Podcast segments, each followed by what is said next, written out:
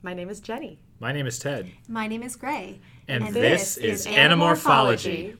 The invasion, the visitor, the encounter, the message, the predator, the capture, the stranger, the alien, the secret, the android, the forgotten, the reaction, the chain, the unknown, the escape, the warning, the decision, the spoke departure, the single discovery, the proposed threat, the mutation, conspiracy, the isolation, separation, the deception, the suspicion, persistence, the extreme sacrifice, the diversion, answer, the beginning. Answer. Book 53! Book the 53. answer. Um, There were no ants in this. I feel let down. oh boy. Oh boy. Ooh, we're starting early. This is this is minute one. so okay. You guys, this book was so much, and Is- also I loved it. Yeah, is there even anything to say about it before the summary? I also loved it. Great, did you love it? I also loved it. Yeah. Yes. Nice. Um, but you know which answer we actually got? There was one one? Answer. very specific answer we got, which is how tall is Jake? How tall? Okay, we didn't get an exact answer, but we got a very close answer. We did. That's clearly what this book was about. Wait, did I miss it? exists. I think I missed it. How did I miss it? He says He he's said- almost six foot. Yeah. He said he morphed from a Oh. like whatever insect to like an almost six foot teenager. Oh, I completely missed Yeah, it. Wow. There is our Disappointing. The most answer. I'm disappointed in myself. Did- I thought you were going to say Jake's last name. Also, Jake's last name. We learned Jake's last name. I have thoughts about Jake's last name. Oh, I'm so excited to talk about them. We're gonna get to it. There's there's so much in this book, and I would love to hear all the things that are there. Please, Ted, would you tell us? All right, so when we last left our intrepid animorphs, they had blown up the entire Yeerk pool and most of the city that they live in along with it. Uh, so at the beginning of this book, the pool ship appears, the giant lobster-like predator in orbit that, sorry, it's lobster-like only in the sense that it is a predator. it actually looks like a three-legged spider. Um, That was priceless. And it, it has appeared hovering above the wreckage of the former Yeerk pool to uh, provide local Kandrona support for the Yeerks. And Jake sees it and he's like, "All right, well, the pool ship, that's it. That's the target. If we can if we can take out the pool ship somehow, then like that's the next thing. Yeerk pool, pool ship, war over. Um, so that's like the stakes for the end game." The Animorphs return from seeing the pool ship to a council of war with Ava and Toby and some of the other parents back in the Horkbajir Valley. And they're initially thinking, destroy, destroy, destroy. If we keep eliminating Kandrona, the Yeerks will starve and that's game over. Toby has a better suggestion, which is that they could not destroy the pool ship, but capture the pool ship because it has a very formidable Dracon beam cannon and other weapons, and it has a bunch of Hork-Bajir on board that could be freed. The council eventually decides that maybe this infiltrating capture plan is going to be better. In order to do this, he's doesn't totally have a plan, but he's hoping one will come to him. Um, part of his plan is to reestablish contact with the Chee, who they've lost contact with, and part of his plan is to reach out to the human resistance. There is a general nearby, General Doubleday, who is working out of a mountainside bunker to mount an attack on the Yeerk forces. And Jake demorphs in front of the general, kind of doing the same routine that he did with the governor, and is like, hey, buddy, listen to me. I'm going to need you to provide a diversion so that we can win the war. It takes him a while to persuade him, but finally he's like, okay, look, you're going to need to provide this diversion, but first you're going to have to wait three days to starve out any of the Yeerks under your command. So this gives the Animorphs kind of a three day clock for when they're going to uh, try and take out the pool ship. The other reason it's so urgent is that the Yeerks are hard at work building a new Yeerk pool in the the wreckage of the old Yeerk pool. Once that Yeerk pool is established, the pool ship is probably going to go back into space, and the Animorphs will lose their chance to capture it this easily. The Yeerk pool is being built by a ton of Taxxon controllers. And they need to figure out how to delay construction of the Yeerk pool as much as possible, at least three days. And Cassie, of all people, realizes that one way to do it is to kill as many Taxxons as possible. Um, so the Animorphs somewhat reluctantly organize a mission with the auxiliaries and the Free Hork-Bajir to go to the new Yeerkpool construction site and slaughter as many Taxxons as possible. Hmm. While they are doing this, that mission basically goes off without a hitch, with the one exception that Jake uh, is captured by a sudden cave in and is taken deep underground and separated from the rest of the Animorphs. It turns out he has been intentionally targeted by the Taxxons, led by none other than Arbron, the Andalite Nothlit from the Andalite Chronicles, who has miraculously survived his. Uh, yes, Gray, you are the queen of predictions. I demand a crown and a sash, please and thank you. when I was when I was talking just now, Gray did like a little queen wave. First, she put on a crown. Oh, I missed then I she- the crown. Yeah, yeah. she put on the crown and did the little royal wave. Um, you can imagine it. So Arbron has somehow survived since the events of the Andalite Chronicles, made it to Earth, and is lead has been leading a splinter faction of Taxxons this entire time. Who they Would I you think call them a taction? no, I would not, but you would. the Taxxons, I guess, have been, or Arbron has been trying to get the Taxxons to uh, break off from the Yeerks, but the Yeerks are providing the Taxxons with something that they need, a way to like control their terrible, terrible hunger. But now the Yeerks have the ability to morph, and the Taxxons see, hey, maybe there's another way out. Maybe we could leave these bodies behind. On top of that, Visser 1 is refusing to let any Taxxons or Taxxon controllers get the morphing power because he doesn't think Taxxons are all that great. Well, also he maybe he knows that their hunger is the only way to control them. That's a great point. That's a great point. So, even though the Yeerks have the morphing power now, the Taxxon faction, the Taxion, has realized that the only way for the Taxxons to leverage the morphing power would be if the Animorphs win against the Yeerks. So Arbron finally has reached out to Jake to say, look, we're willing to help. Let us know how we can help, but we need a promise. We need your word as the leader of the Animorphs that once you win, you will somehow get us the morphing power. You might not get the morphing cube back from the Yeerks, so we're going to need you to give assurances that the Andalites will be willing to part with morphing technology and let all of the Taxxons become Nothlits, like supervised Nothlits. When Jake gets Arbron's offer, he takes it back to the other Animorphs, and he's almost giddy because for the first time he thinks they might be able to win. And he talks to the council and is basically, he fills them in on the Taxxon's offer, and he's like, okay, Ax, we're gonna need like this is where you come in. We're gonna need you to work with work with the Andalites and promise this. And Ax is like, the Andalites are not gonna go for that. And Jake's like, the Taxxons know it's a long shot. And Cassie is suddenly like, Ax, it's time to come clean. And Ax gives her kind of a weird look. Um, so turns out Cassie had, after her heart to heart with Ax in the last book, followed him in Flea Morph to make sure that he wasn't actually going to betray the Animorphs. So she knows he's been contacting Andalite High Command. Ax finally comes clean to the group. They're real mad about it, but uh, this does allow them to finally get out into the open that, okay, Ax hasn't completely betrayed the group, right? He didn't tell the Andalites that the Yeerks are now morph capable, because if he had, the Andalites would have just blown up Earth. So they're realizing not only do they have to win the war against the Yeerks, they have to do it in a way where the Andalites will not immediately swoop in and blow everybody up.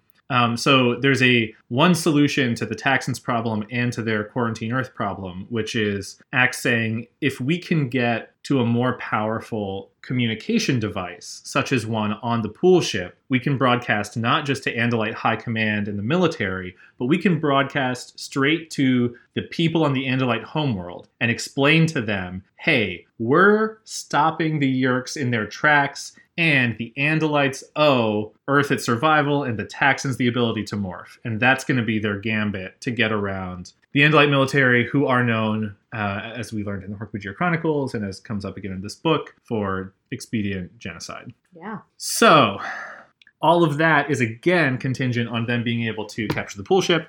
So, Jake, uh, as part of his agreement with Arbron, goes to Arbron's Taxxons and shows them a vision of the future. He wants to show them a morph that they'll be at home in, and Cassie, of course, comes to the rescue by suggesting an anaconda, which is big and taxony, but very, very calm and slothful. Totally different personality wise from the big old Taxxons. And Jake and Cassie actually have this quiet moment together in the gardens, the ruined gardens in the snake house, when uh, they're going to acquire it. And they're really talking about all they've been through, the the betrayals. Jake kind of sees, you know, both the good and bad that have come from Cassie's decision. He's a little more willing to work with her and he says, "Hey, you know, things are going to change so much if we win, I think we should get married. And Cassie starts to cry and she says, I don't know. I don't know what's going to happen after the war. I don't know. Like, I think I'm going to be okay, but I don't know if you're going to be okay. Why don't we wait a year? Let's see. Like, if you're still interested, let's see. You know, till we're 17. And, and, you know, they have that moment together. And then Jake goes off with his anaconda morph to the Taxxons he shows them the anaconda and they're into it. I'm Um, sorry. It sounds so phallic. I can't handle it. My anaconda don't want none unless you got buns, huh? I'm so glad the Texans are into Jake's anaconda. Come on. the Texans, I mean, yeah, I don't know. Have they just been a dick joke this entire time? I, They're I they're so hungry, I don't think unquench- so. unquenchable hunger. Okay, but they're also incredibly disgusting. So you know, like, like- that would really How that would really reflect something are- about Apple Grant's men are always dicks. eating each other's penises with their own penises. I mean, also, like, the it's usually vagina sex. dentata, not phalla dentata, so that's mm. like. would be very weird. Paladentata. Oh my god, that's horrible. but that's like some. Isn't that like how duck penises work? They're corkscrews. I don't know if they have Oh. teeth. They don't have I think teeth. I think Maybe some cats? penises are barbed for like the same reason as the corkscrew thing. Possibly cats, I think, have barb. I don't know. Definitely some penises out there are barbed, which is disgusting and horrifying. So maybe Apple Grant researched like disturbing penises, got so traumatized that they created the Taxxons, and they've just been a dick joke the whole time. It's Texans a are theory. great. Texans are I don't know how to get back into it. So I, Enjoy what you Um, said was They, they- Jake shows everybody his anaconda, and the war ends. Oh my god, that's sort of what happens in this book. Um, it's not over. This That's summary's true. gonna. I'm just gonna say now. The summary's gonna be unsatisfying. Nothing gets wrapped up. Okay, so the Texans are like, yeah, I want to morph an anaconda too, and Arbron is like, but wait, there's more. Come out, uh, come out, and or first he's like. All right, your friends can demorph now. And Jake's like, oh, shucks, you got me, Arbron. I brought all the animorphs. and then Arbron's like, but wait till you meet my other friend. And here comes none other than Tom, Tom. head of Yeerk Security Forces, and a real, a real piece of work, a real anaconda, you know. a real anaconda. Uh, so, here is Tom's deal. Tom is basically part of a Yeerk faction who is fed up with Visser 1, sees kind of like the writing on the wall here, and is like, look, I don't really care if you blow up the Yeerk pool and the Yeerk Empire. The Council of 13 and Visser 1, they're all set in their ways. They're into the being parasites. Now that we can morph, hey, I'm a Yeerk that can morph into my own host, and I'm still controlling my host. Isn't that so cool? We can, you know, take the morphing power and go off into the galaxy and be scourges of the galaxy, but morph capable. And so we want to leave the Yeerk Empire behind and create our new morph empowered, even eviler Yeerk Tiny Empire. I don't know. He doesn't have a cool name for it. He we call it Yeerk plan. Tiny Empire.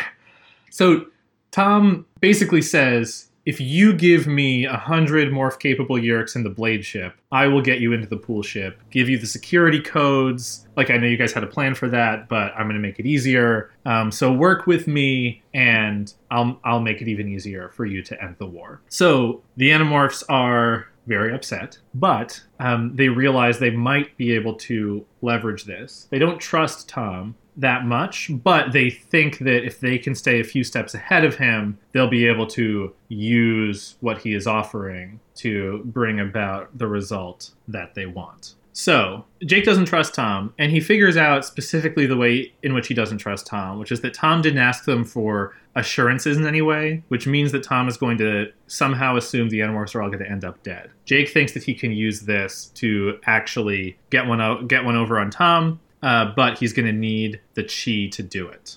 So, Marco is able to reestablish contact with Erek, Jake tells Erek, "Hey, we're going to need you to help us get the pool ship and its weapon systems online." Erek is like, "No, my programming won't allow me to do that. This is going to end up with, you know, you killing a bunch of people, so I'm not on board." Jenny's very frustrated. We'll talk I'm about the so we'll talk about the Chee thing for sure, but I'll just I'll describe it as it happens and try not to editorialize. Ugh.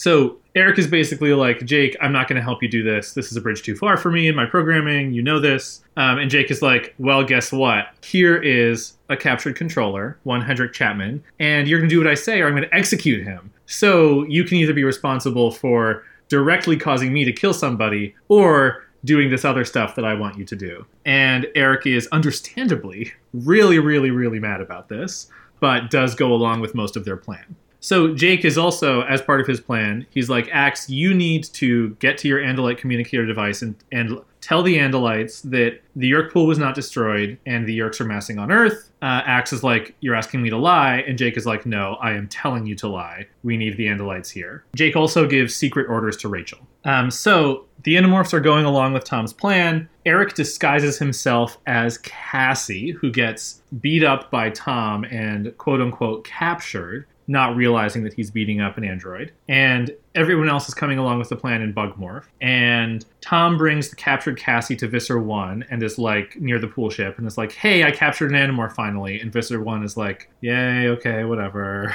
But, you know, they're wily. They're going to escape. They're going to, you know, what if there are bugs on them? You know, like these Andalite bandits are wily. They're going to have to do something about it. And Tom's like, I thought of that. Watch as a taxxon devours Cassie and all of the bug animorphs on her. And Visser 1 is like, wow, that was easy. I wish I'd thought of that earlier. uh, but the animorphs are one step ahead. Erek, of course, is not devoured by the taxxon. The taxxon is actually Tobias in Morph. A lot of the people around Visser 1 and Tom at this point are Toby and her free Hork Bajir. And so Tom and Visser 1 think the Animorphs are dead. They think that there's going to be this diversion where the human military attacks so the Andalite bandits can infiltrate the pool ship. Visser 1 thinks he's one step ahead, so all he has to do is have the pool ship take off before the Andalites can infiltrate. Um, and in addition, most of them are dead anyway. So he does this. Tom and Visser 1 not knowing that the Animorphs are already on board the pool ship, along with some of the Free Hork Bajir. In addition, as part of this negotiation, Tom is able to get the blade ship from Visser 1 to go and deal with the rogue taxxons, which is all Tom wants, because he'll be able to, with the blade ship, take the pool ship out of commission, fly away, and let the Andalites clean up everything else. So, the pool ship takes off with the Animorphs and the Free Hork Bajir on board. And the human general makes his assault. In order to make the assault as formidable as possible, Jake has ordered the auxiliary Animorphs to join them on the front lines. And as the Animorphs are going about their plan to take over the pool ship engines and weapon systems, Visser 1 is like, hey, you know, now that we've taken off, these humans, these other Animorphs on the ground, they don't know what they're they don't know what they're doing, like they don't have a plan anymore. We could just blow them up like with one big Dracon cannon shot. But you know it would be more fun? Why don't we fly a little closer and kill them one by one? So Visser 1 starts picking off the auxiliary Animorphs as Jake is kind of like watching helplessly, wishing desperately that um, Erek and the Animorphs are able to take over the pool ship systems with enough time to save the forces on the ground. Unfortunately, it appears that, you know, the engineering bay was a little far away. There were some difficulties.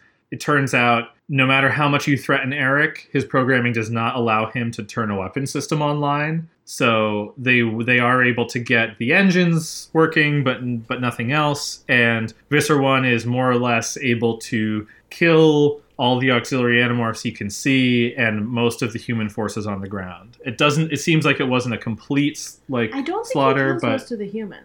Because I think he turns the wide beam Dracon beam on the humans and is like, in 30 seconds they'll all be dead, but then it gets turned off. oh, So I think I thought the them, timing was ambiguous and that some of them died, but Some of them might die. I'm not sure. I don't know. Anyway, unclear how many people died on the ground, but I think most of them died. The auxiliaries seem to all have died. Yeah. Visser 1 believes so. So, having lost control of the engines, Visser 1 realizes that somehow the Animorphs are on board and goes to engineering to fight them, but the Animorphs are one step ahead, and as Visser 1 attacks the engineering bay, the Animorphs are running to the, the bridge and running around the, the pool ship trying to figure out what to do. So the Animorphs are worried. Tom has the blade chip, and Tom, believing the Animorphs to be dead, is just going to destroy or disable the pool ship, leave them helpless, and fly away. Jake and the Animorphs obviously don't want Tom to get away. So, because they do not have access to the weapons, we have two shots. With two shots, we can maybe disable the blade ship engines, but we're going to need Visser 1 to fire the shots. He's the one who currently has control of the weapon systems. So they need some way to get Visser 1 back to the bridge and convince him that he wants to help them take out Tom and the blade ship. In order to do this, they cause a ruckus running around the ship. Doesn't seem to be doing much to get the Visser's attention, and they stumble across the pool in the pool ship, the onboard Yeerk pool. Ax notices the control bay includes a system for cleaning the pool, which involves flushing all of the sludge out of it. Why do we even have that lever? well played.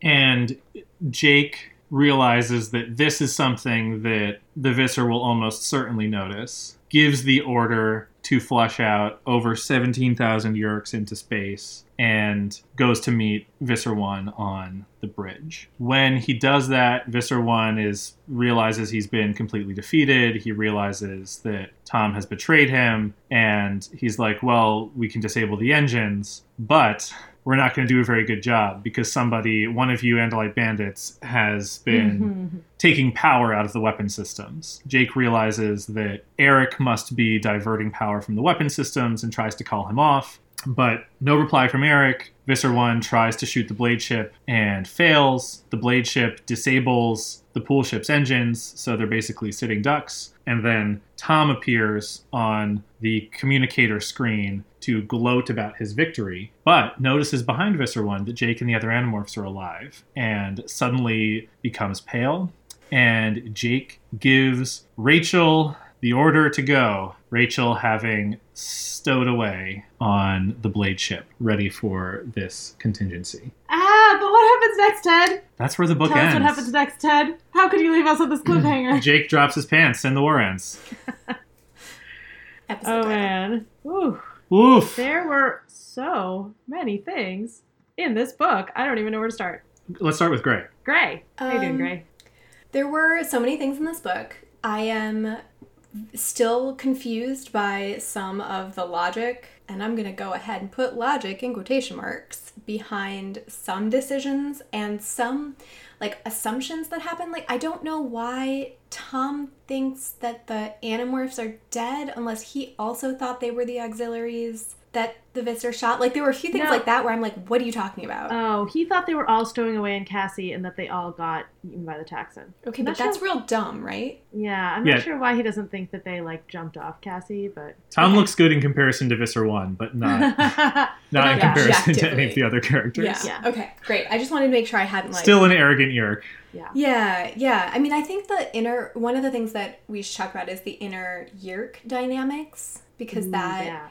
Um one thing that Wait. that oh go ahead. I just want. How are you feeling about all this, Grace? Oh, so much God. stuff happens. Yes, I'm like I'm so overwhelmed by it that I'm focusing on these like little minor things Okay, okay. because yeah, I'm like very overwhelmed by this ending. So much is happening so quickly and I am very I mean Rachel dies not in this book, but it's clear to me that it's going to be Rachel now and that is very upsetting to me because I love her so much and I loved her in this book in particular. Like Oh, I want to talk about how book. amazing she is and how much credit the other animals are not giving her that they like, I know. really should be.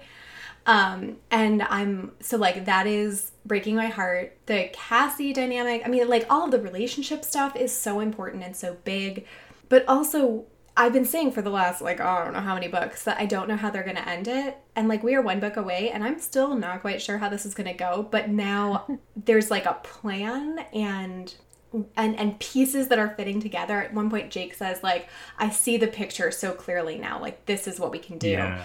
and and that was a really amazing moment for jake but also for these books in general it's like i, I feel like i'm so happy that this is apple grant again and it's clear that they were like we know what happens what happens is all these things that we've kind of been foretelling weirdly for this whole series, they're all coming together. And it's, you know, the Hork-Bajir, but also like, hey, remember that guy we left behind on the Taxxon planet like 50 books ago?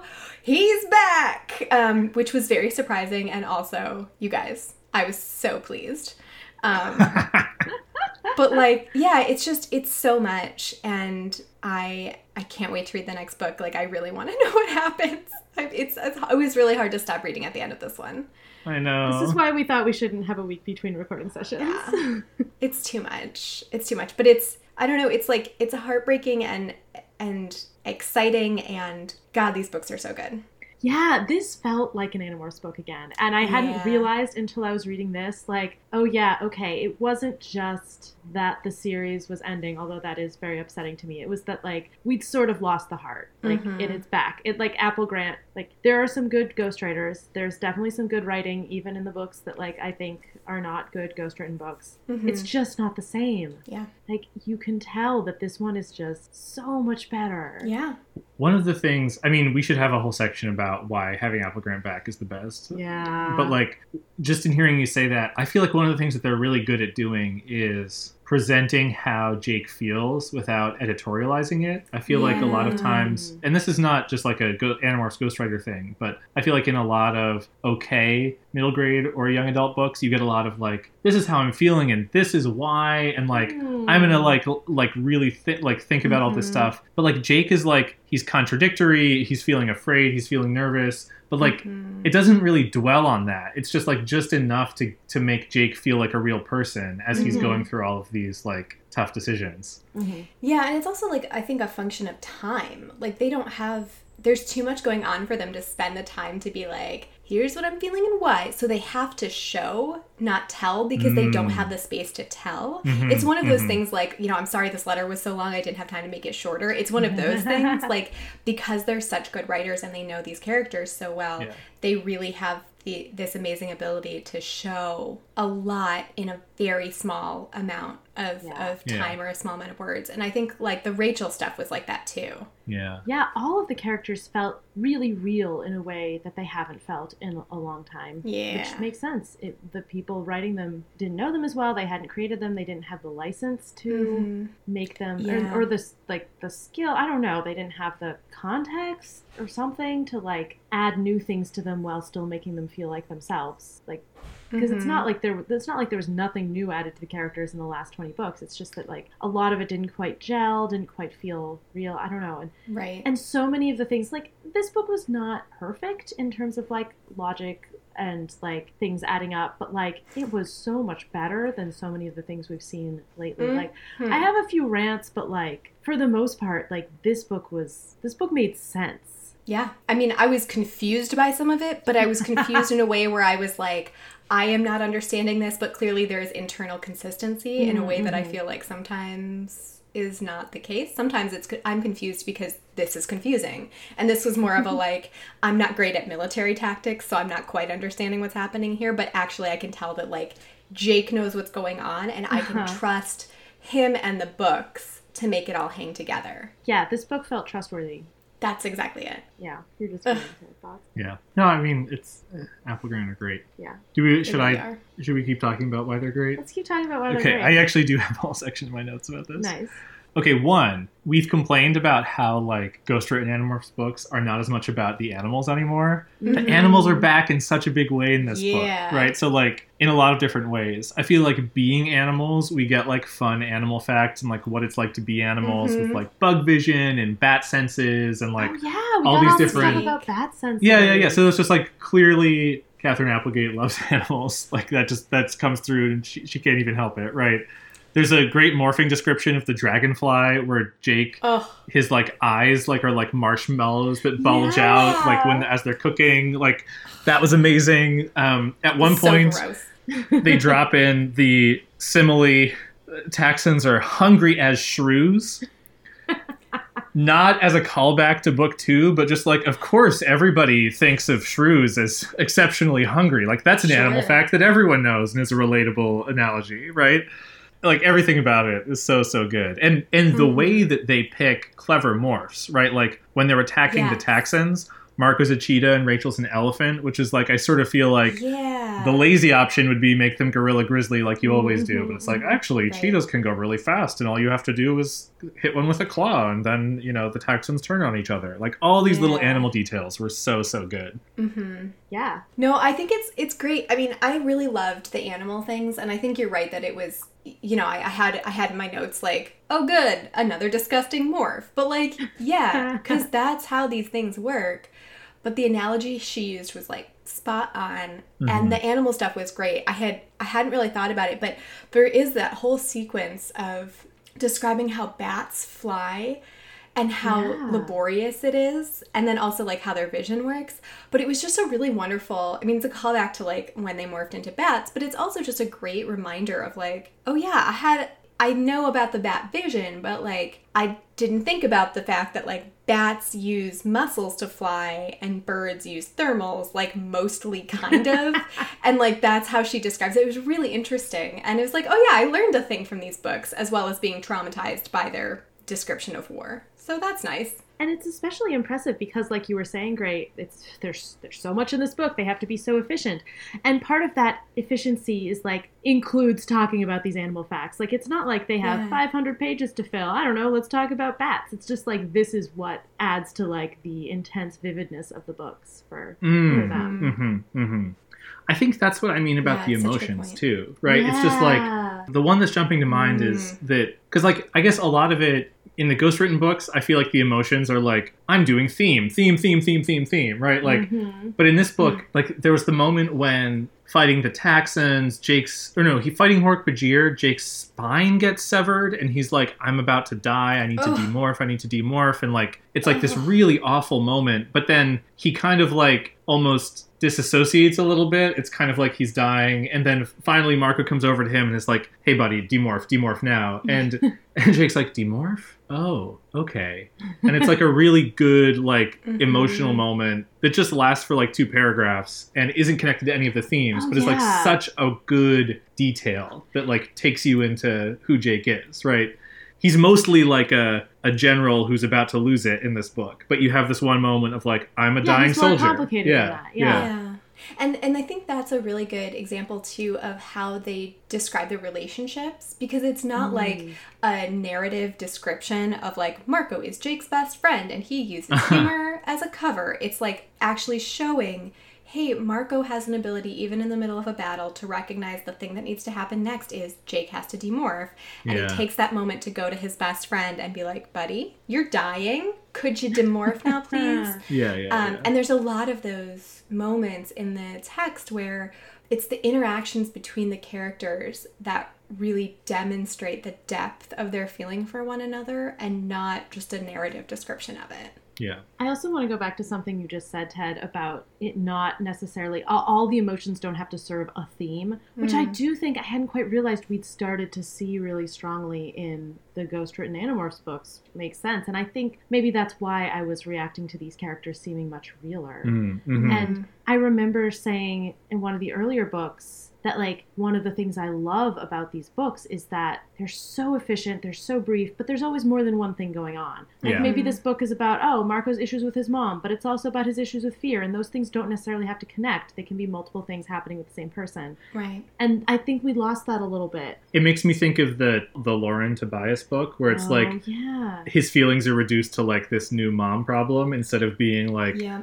In like the first four Tobias books. It just runs the gamut of all these different. Right. Yeah, the rich emotional lives Yeah. of these characters were a little bit reduced. Or if there was something that didn't fit the theme, it was like, what's that doing there? Whereas this book really manages to pull off having this complex character where there is an overarching theme, but also all these Mhm. other emotions, because there's a ton going on. And of course, his Yeah. emotions are all over the place, and it feels really real. So I have a couple of little things. When they describe the Hork-Bajir in the beginning, they don't call the Hork-Bajir stupid. Hey! No, they don't. They refer to Toby as an intellectual, but this feels like the people who wrote the Hork-Bajir Chronicles hmm. instead of like whatever the one paragraph description of the Hork-Bajir was that all the ghostwriters used. Yeah. Yeah. So I really appreciated that detail. I also really like the word frowsy. I feel like it's been Oh, a while yeah. since the Animorphs has used a really good word that I don't I don't really know the word frowsy. I had to like mhm. it made sense in context, but I had to look up what it meant. They had right? a few other areas they used the word endemic to talk about like Yeah, animals that are native to Earth. There was another one that I highlighted, but th- yeah, like very good vocabulary. And then the you mentioned this, but like the plotting is just like really solid. And the Mm-hmm. way this came through to me was like not only was the plotting solid, but there were so many amazing set pieces in this book. Ooh. Right? You get the pool ship on the like blasted earth. You get the cool military cave, right? You get the, Uh-huh. the terraced Taxxon construction site. You get the Mhm. VW Beetle in a parking lot that goes down a chute into the like Taxxon Yeah. you know, like the Arbron's Cave Taxxon Cave world? Yeah. Yeah. like there are like so many cool, really cool set pieces that are all like strung along Mhm. and again vividly described and you just move through them in one chapter but it like it really fills out the book in a way that i loved the Yeah. snake house right like all these great places Yeah, it felt like there was more book in this book than there have been in the Yeah. last like Yes. ten books. and there Exactly. and there were only it was a little bit longer right, right, but it like wasn't maybe like five to ten percent Right. longer. Yeah. It wasn't, yeah, fifty percent longer. The last thing I wanted to highlight is that Apple Grant knows how to do their flavor of middle grade violence better than anybody else. Ooh, because this book was so so disturbingly violent in a lot of like in animals versus aliens getting like killed and beaten up a lot but Mhm. like describing the Taxxons attacking and killing and eating each other. The bit where like even though it is Erek in Cassie's form, like Oh, the God. the way that Tom beats up Cassie and then has her devoured by a Taxxon is like Right. absolutely horrifying I to read didn't know about. it wasn't Cassie at first. Yeah, Like yeah. I was relieved to find Yeah. out, but they described this be- this girl who's been beaten up yeah, by this like older guy. her and- like eye is swollen shut, and like oh, it was like very visceral. Yeah, yeah. So yeah, I, Apple Grant is wonderful, and I'm so glad they're back. Yeah, Wonderful and brutal. yeah. I don't think anyone could end these this series the way that they did. I mean, there's just there's just no way. They really have a unique voice, right? It's like mm-hmm. Yeah. Yeah, I think you sort of like what you were saying. I didn't realize how much we'd lost Mm-hmm. yeah, over the past 20 books. it really makes me mourn the ending of the series we might have gotten if it hadn't been for Everworld, for whatever other Mm. commitments made Apple Grant need to turn to ghostwriters, like their own burned Mhm. outness. I don't know. It just it could have Yeah. Been like I mean, there's a lot here that's great, and I love this book. I wish we had been able to see the last ten or twenty books leading up to this, written by Apple Grant. hmm On the other hand, it is such a good. The other option was Animorphs is canceled, right? Like That, Like- okay, Yeah. yeah. their decision to wind it down over the course of 10 books, it didn't. It wasn't ideal, and we got some of the worst Animorphs books in that final 10. But like, Mhm. well, we haven't read the last book yet, but in my opinion, they stick the landing. yeah. Well, I, I would have been sad to lose anything like before 33 or like 33 and earlier, but I kind of wish they had they had started wrapping it up at that point. mm-hmm, I think mhm. a lot of the books were filler, but a lot of it was like filler in a way that like kind of diluted things a little bit. Like the Hmm. strong points of Animorphs are still there, but I I'm not sure that 34 through 52 added enough to justify to make up for what it took away. I don't know. I disagree, but mostly because of the Apple Grant contributions. Because like Visser and Megamorphs Four Um, are fantastic. yeah, the Ellimist yeah. Chronicles you could do without, but I, I personally like it. All right, well we roll those into like the 10 books Yeah, that they write after 30. I also think you do need. I mean, I really like the kind of meta point of the Animorphs are stuck in this like series of ghost written books and are slowly getting ground down, Mhm, right? Like mhm. because it just keeps it just keeps happening and it goes on forever, right? It would have been Mm, interesting to see that's Apple Grant trying to handle that, but I do wonder because the stuff that we see in Megamorphs 4 is like that battle at the beginning there is like so bad. I wonder if I guess what I wonder is like if from 33 you had had like a seven book plummet into grimdarkness, if you actually you actually would have liked that versus the like oh you get some more fun one like there are more Yeah, fun ones yeah. towards the rest of the series right because it seems like their tastes were like like they came up with david stuff which is like as dark as it gets That's like true. i mean i guess they did helmacrons right but it seems like they like when they take control it gets a lot darker right anyway Hmm. gray No, I, I I really like that point, but I want to challenge us to come back to book fifty three. yeah, I think and that's a good save call.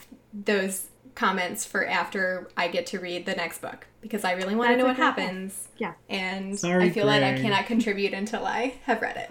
Can we talk about how we know Jake's Let's do last that. name now? yeah, one of the other answers we get is Jake's last name. yeah. Also, what a last name. Can I I don't know, Gray, if you have given any thought to the specifics of this last name yet. But so Jake's last name is Berenson, we learn in this book. It's kind of it's it's been very difficult for to keep you from just knowing that because it's in fandom very much. I don't know if you've seen it yet, Gray, if you had seen it before this, but you know, he's yeah. Unspoiled. Nice. And we know, we know that Katherine Applegate is a Lord of the Rings fan. She has made multiple references to Lord of the Rings throughout this series. I do not think it is a stretch to say that Berenson is a direct reference to the character Beren, who's a major player in the Silmarillion.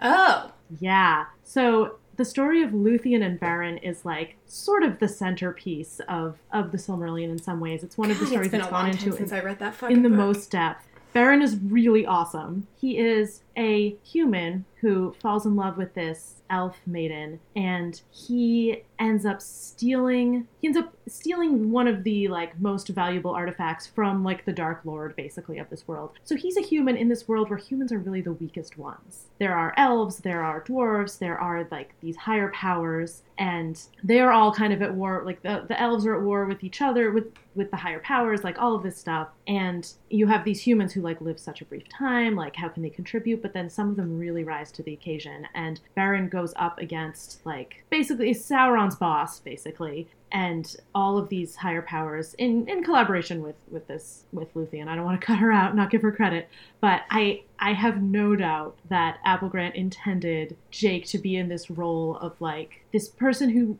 could be seen as starting from a place of weakness. He's a child, he's, you know, a human in this galaxy where humans don't have a lot of firepower and don't really know what's going on, and he, you know, goes into the lair of Visser 1 and takes what he wants and he is able to play this game of these higher powers and hmm. stronger species and and I love I love I love this reference. That is such a good point that I had not thought of, and I love it. Me too. I knew it was a reference, but I don't know the story of Luthien and Baron, so I loved hearing that. I haven't actually read it in a while. I was like, I should read it last night, but of course I didn't. But I, I don't think it's so much about the specifics of their romance and Well- the story. Though if people know more like direct parallels, I would love to hear it. I actually can I just read a little bit from that ch- the chapter because what I what I love about it is the like the nonchalance with which all this is delivered. Yeah. Just like absolutely hammers home that it's it's ending right. Uh-huh. So this is the beginning of chapter two. My name is Jake. My name is Jake Berenson. ah, The days of secrecy, of lurking in the shadows, are over. The Yeerks know my name. They know my height, weight, eye color, social security number, and favorite foods. At long last, they know the word animorph, Marco's word for us. My brother Tom is one of them, a human controller. He has been for a long time. He's been elevated to security chief for all Yeerk forces on Earth. My parents, my mom and dad, are controllers now, too. Host bodies for Yeerks. They know it all now, the Yeerks do. All our names, all our deeds. I've fought them for more than three years. I was just 13 when I started. I'm 16 now, though that fact, like so many facts, has been deliberately obscured in the secret accounts we've kept. I'm a 16 year old kid named Jake Berenson, and I am the leader of the Animorphs. ah. So Gray, I think we have been clearer with you than the series was with us about like how old they were when it started, like Yeah. how much time has gone by, how old they are now. Like we definitely like every time you had questions about it had this in our minds. Like this is one of the very few things I remember from this book that oh they were 13 when it started. They're 16 now. Yeah, that has been actually very helpful for me, but it was also nice to get the like, uh, we actually do know this stuff. like they're not just They're not- just making it up. Yeah, or not not making it up, but I was like, you know, if you've read these books 20 times, then probably you got that like one moment where they said, Yeah. you know, yeah. that it was they were 13 that I totally missed. And it's like, no, they actually just wrote it out. Great, fantastic. Yeah, Same yeah. thing with Jake being tall. It's like, oh, Jenny wasn't making it up. Oh no, I didn't remember his height from this book. That was oh, very Oh, okay. genuine. That that was Jenny we making it up. Great. I have a question about this though. How do the Yeerks know all of these details? Like I can see them knowing everything about Jake because Tom is there, but how do they know the word animorph? How do they know the identity of the other animorphs? Like how, when did that information transfer happen? I don't know, but it does lead to this amazing moment when Visser One says, "Oh, this one is Cassie, right?" And I'm like, "Ah, he knows their names." Yeah. That was really So creepy. I mean, the whole Visser 3 interaction at the end, it was so good in part because it was so classic villain in mm-hmm. so many ways. I mean, there's the like, wait, I'm actually gonna find the line. I'm sorry, I have to find it because it was like, I loved it so much that it, it made me laugh a lot. I lived to see at least one of them die. That was very satisfying. Now go, my good and faithful servant. I was like, first of all, what are you ta- In this book, Visser 3 quotes the Bible and the Trojan horse, and none of that made any sense to me. Like, what are you talking about? You don't know those references.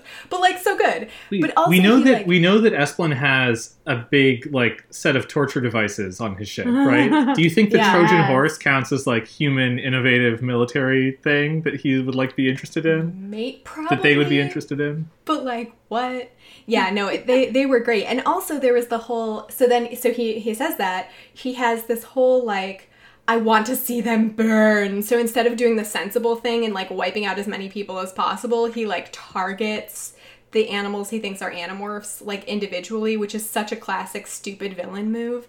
And then there's mm-hmm. like this whole thing where he's he's kind of like taunting them with his plan and then when that goes to shit, he can't take responsibility for it. So he's like, "You guys could never have done this to me. It is only from a Yeerk with from within. Yeerk A betrayed traitor Yeah. Yeah. is the only way you could have taken me down. I'm still a great villain." And I was like, "You are the best bad villain. You're so dumb, and I love it."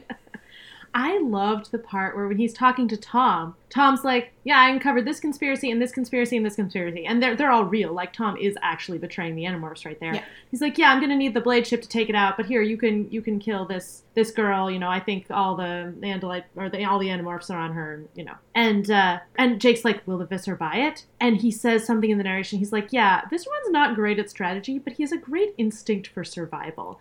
Was like, yeah, that makes perfect sense because he's he's been so incompetent at all of these like larger plans. Like he keeps concocting these ridiculous plans that like the Animorphs find out and they're like, wow, this wouldn't have worked anyway, but all right, we'll destroy this. Like he's just so incompetent in that realm. And yet he has risen to be the highest ranked Mhm. Yeerk general and he has been remarkably successful for how incompetent he is. And I think it is that weird mix of like I mean some of it's like the books need him to be that way, but like it makes sense like that he has really good instincts for making it through the next situation. Yeah, yeah. I mean, he fails up in a lot of ways, but he also has this great moment where he's like, This is too easy. I never have Right. good luck. There's no way that this all worked out. And he's right on. I mean, He's Tom so is still right. able to trick him, but he is completely correct. He does not have good enough luck for this all to work. And I thought, and I think that was just a really good example of like, yeah, he has great instincts and a great instinct for self preservation. He's just not great at the whole like leadership thing. And that's actually what what is his downfall. Like Tom the reason Tom's Yeerk Yeah. is rebelling against Visser 1 is because Visser 1 is so incompetent that he is unwilling and unable to share power. And so the mm-hmm. Yeerks Yeah. beneath him do not get promoted.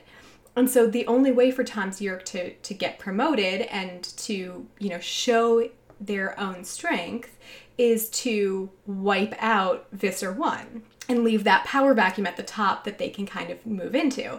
And it's, I, I my note there was just like, Visser 3's, Visser 1's bad management skills strike again. Like he, Yeah. that is Yeah, his problem. that was that was my big takeaway was that they're really bad like Esplin's really bad leadership style ends up mattering Yeah. not just with Tom but with the Taxxons too right like that's maybe more Mm. like a Yeerks don't trust Taxxons thing but it is still like Visser 1's call to not give any of the Taxxon controllers the morphing ability right and so like Mm, that mhm. sort of like authoritarianish grip on power, Mm. like terrorizing your underlings thing that we have poked fun at and seen throughout the series. The fact that it matters so much to the victory at the end is really satisfying. It's so great to see that come home to roost because we've definitely, it's not like there haven't been any effects of it before because, like, we've said lots of times, like, oh, okay, and they're not telling Visser 3 at the time because, you know, they know he'll just kill them and this is really undermining Mm-hmm. the Yeerk's ability to function well. And, ah, yes, so good to see it pay off in this really I- way. The other the other thing about it though that struck me, and I think I like this, but it was it's a little more mixed. Is like Esplin doesn't have any agency in the end. He does he Mm. or they do have the ability to have that moment of like villainous boasting of like only a Yeerk could destroy me.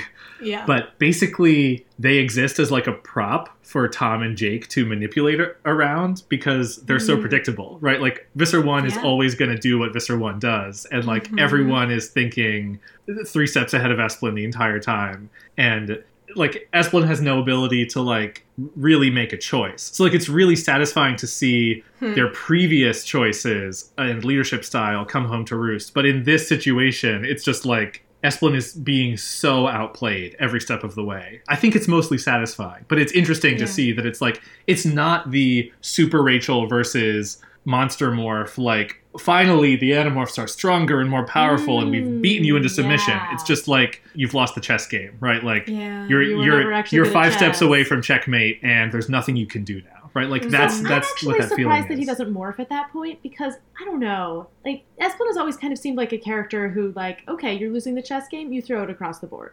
Mm. You're losing the chess game, like you throw the board across the room. Like that's that's that's him, Oh. and I am surprised, like Hmm. I know why that happens. why he doesn't morph at the end Yeah. to try to just kill the animorphs Yeah. that are there. Maybe there was a reason in the text. I don't remember. I mean, I I don't think Is it it's not in the in this text. book? Okay, I just, then- no, no, no. I just I have a theory about it. When they find when they find Esplin on the bridge, they're looking at seventeen thousand dead Yeerks in space. Mm, mm-hmm. Yeah. It's like actually a, a bit of humanizing for Uh-huh. Esplin, right? Like like Yeah. that. And instead of spurring Esplin towards like further violence, it just it's like the there is no survival because the Council of Thirteen, oh right? Like this is this is utter failure, mm-hmm. right? Mm-hmm. It, Esplin's already lost. There's no there's no way out. Yeah, Yeah. that actually, you know, I think that's the reason me- why they give yeah. up and don't morph. Yeah. that makes me feel a tiny little bit better about what Jake does to those Yeerks because I was kind of like, what was the point? Well, Like, we'll t- yeah, No, we'll we talk should, about yeah, that a we lot. should talk about that. But no, I like that. I, I like that because I I know that there's I don't remember what movie this is. I feel like it's a Star Wars movie or something.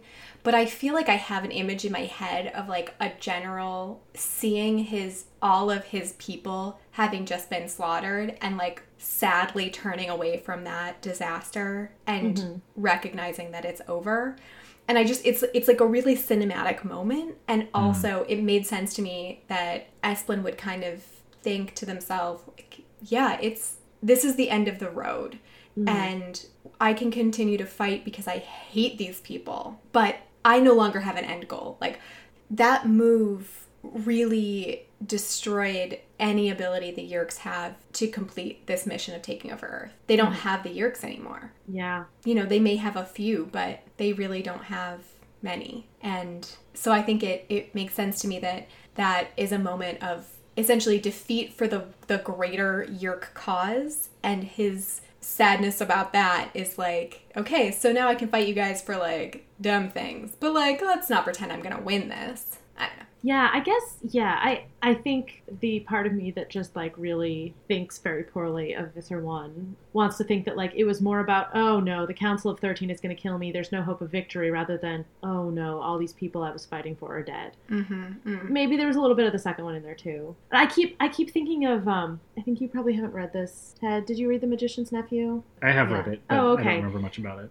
There's sort of a, a backstory thing. The like evil queen they meet in that one. I'm Mm. sure you have read this, Greg. She like tells the story of how she was fighting for the throne and like her all her armies were dead were dead. It was all over. And so what she does instead of being like well, now I've lost, is she speaks the one word that will kill all things on Earth or on the planet. And I'm surprised that Visser 1 didn't go for that kind of gambit. Like, oh, you defeat me? Okay, well, I'm going, if I'm going down, I'm taking you with me. It was a Mm. surprisingly calm response. Mm-hmm. Well, which is not to say it was necessarily uncharacteristic, just not what I would have expected. The other piece of it, right, is that Tom out Esplin's Esplin. Ooh. Right. It's Ooh. like it's like part of their leadership strategy has been promoting hotheads like Taylor and Tom and then like getting them killed like it's like this cycle of underlings. Mm. And finally somebody like Tom is now the Esplin who's like, "Hey, I've got your blade ship. I've got your morphing cube. I'm going to blow you up and get out of here." Right? So like it's Mhm. also it's not I think it is a little bit sort of like boastful and like, "Oh, only a Yeerk could defeat me." But I think it also is like Esplin's probably taking it super personally Uh-huh. right? It's like, oh crap, like Yeah. one of my underlings actually just beat me at the my own have game. been cut out from Right, under right. Yeah. yeah, Um, that's a good point. All four legs. Um, Yeah, and one of the things that I absolutely love in this book, and that I wish we got a little more from in the series, is the sort of like pluralism of actors besides the Animorphs who have things that they Ooh, want, and the Animorphs have to do like negotiating problem solving in addition to just like fighting problem solving, right? So like you get not just Arbron's Taxxon group,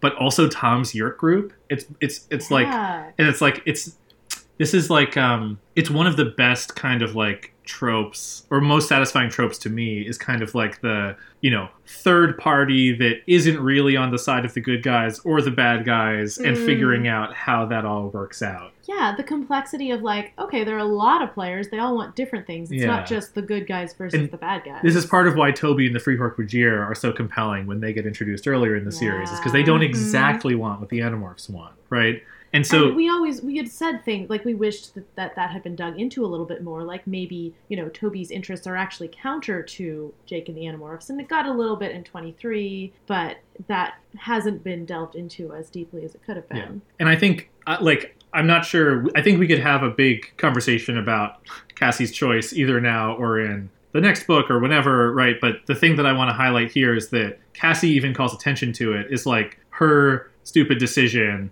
leads to like both hey taxxons want to stop being taxxons and help the animorphs but also yeerks want to be even more evil yeerks and help the animorphs. And it's kind of like this great like her decision cuts both ways right Uh-huh. as like and in particular this was the foreshadowing that i see in book 50 that i wish had been that needle had been threaded better because Mhm. it's not just that cassie sees a random anonymous Hork-Bajir controller save Jake's life. It's that she sees Tom get the morphing cube power and turn away from Visser One. Right? So like Ah, that seed finally comes back here, but like and it was clearly that it was it's so obviously foreshadowing this moment, but like we only get this like Tom faction thing introduced right at the end, and I kind of wish it had played out. Like it's really satisfying as a surprise, but I kind of wish it had been Mm, we could have played out the complexity of those third party groups like a little bit a little bit Yeah. more. mhm. I really like that point.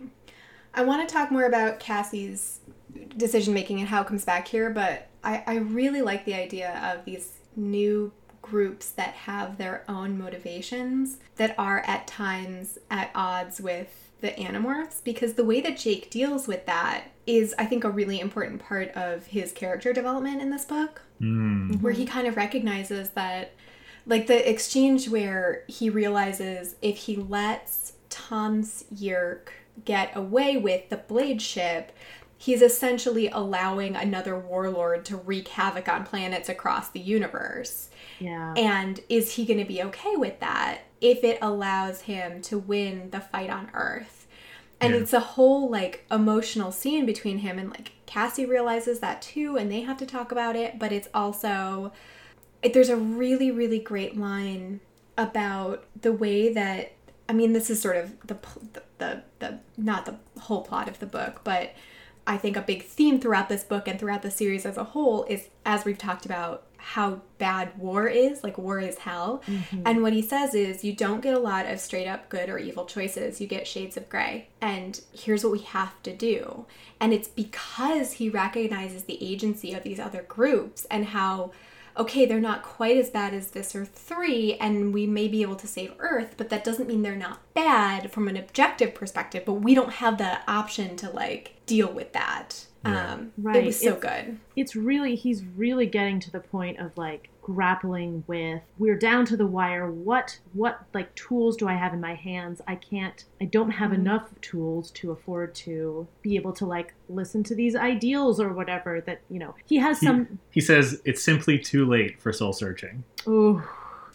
Yeah, he has some passage about like, you know, we always tried to fight in a way that like, you know, held to certain principles and we just can't do that anymore. I think that's before Mhm. The scene relatively early in the book where they go into actually just kill Taxxons. Like they're Yeah. not like they're not fighting through Taxxons to get to something else. Their their specific goal is we have to kill Taxxons. Kill as many And- taxxons as possible. Yeah, and that's such a shift for them and he he feels it's like he feels everything closing in on him and he doesn't have enough avenues to choose the avenues that Mhm. are morally Yeah. comfortable. Yeah. Well, All right. Is it time to? Oh, go ahead, No, Greg. go ahead. I just say, is it time to talk about Jake? Let's talk about Jake. Let's talk about Jake. Because Jake's arc in this book is beautiful. It's so well written. It pays off on so many things from earlier in the series. Yeah. Some of our commenters, and I think a lot of Animorphs fandom, will cite Jake as their favorite character. And I feel like he's the star of the show here, and I love everything, Mhm. everything that is happening to him. And it's like I'm super excited to like revisit the invasion and think about who Jake was and who he is now and talk about all this. But like the delivery on who Jake's character is throughout the series in this book is just like it's so rich and exciting Mhm. and I like I really want to talk about every little piece of it. Let's really talk about every little piece of it. Yeah. I mean, it's rich and exciting and devastating. and devastating. Oh, Yes. yeah. Oh yeah, yeah, yeah, yeah. yeah, yeah. It's a it's a tragedy. It's a tragedy of who like I mean we'll talk about it. Um Ugh, it's very good, but it's just. So I actually I want to start with the thing that is I think the worst about it, which is that Jake in 52 is so different from Jake in 53. Yeah. And I think that that is a problem of ghostwriting, but I do Mm-hmm. want to try and reconcile it. So do you guys did you guys feel that as well? Certainly in his relationship with Cassie. Like Yeah. he has this in 52 he has this very quick like, "Oh, I I was ignoring you, but you you said it was all a mistake and so yes, I trust you more than anything, more than I trust myself." Like, "Great, this is great." And then in this book like they walked that back big time. But then he kind of does the same thing again. Yeah, but it it yeah. Yeah. Yeah. Yeah, so I mean it's he weird. can't yeah. I think he does he does do it again in a way that I found more believable because it, we just didn't get any explanation of the one in 52. It felt very abrupt and um and yeah, I'm inclined to hmm blame ghostwriting and not enough time for editing and all that stuff for that. I don't really have a I don't know what, that I have a strong contrasting impression of him from 52. I don't know. Well, what did you think, Gray? I don't know that. Um, I have a strong contrasting impression of him in this book versus him in the last few books, not Mhm. specifically 52. Ooh, but one yeah, of the how? things, well, because we've talked about several of the last few books have been, we've said they're like basically Jake books, but with a different narrator, Mhm. right? It's kind of about Jake's decision making. And one of the um, analogies that we brought up was Jake being like Harry Potter in one of the later Harry Potter books, where he's just kind of whiny about stuff. And Specifically Order of the Phoenix. Order of the Phoenix, thank you. I couldn't remember which one we said. Um, where he's just kind of whiny and and for good reasons. I'm not trying to minimize the pain that he's going through, but Yeah. also like please calm down and stop being such a jerk about stuff. hmm And so uh, in this book, maybe because we're getting more of his internality, but I think it's really a matter of ghostwriting versus Applegate having a better sense of him. What we get instead is a much calmer presence, a much more mature presence, and much better relationship and decision making processes mm-hmm. Mm-hmm. than he has had in the last few books. And some of that is evident in the way that he, as you mentioned, in the way that he treats Cassie. But some of it's just his approach to, for example, like war councils. You know, and, and what we've seen in the past is like he has to be bullied into having them. Someone else has to force him to make decisions. You know, he's not really stepping into his role. And I guess like he kind of came into that in 52. But in this book, you see him being like, we need a war council. We need it now. I will accept all of your opinions. I will take them into account. This is a lot of people who have a lot of different perspectives. Thank you for sharing. Get out. And now we're going to have a real war council with the people I actually care about their opinions.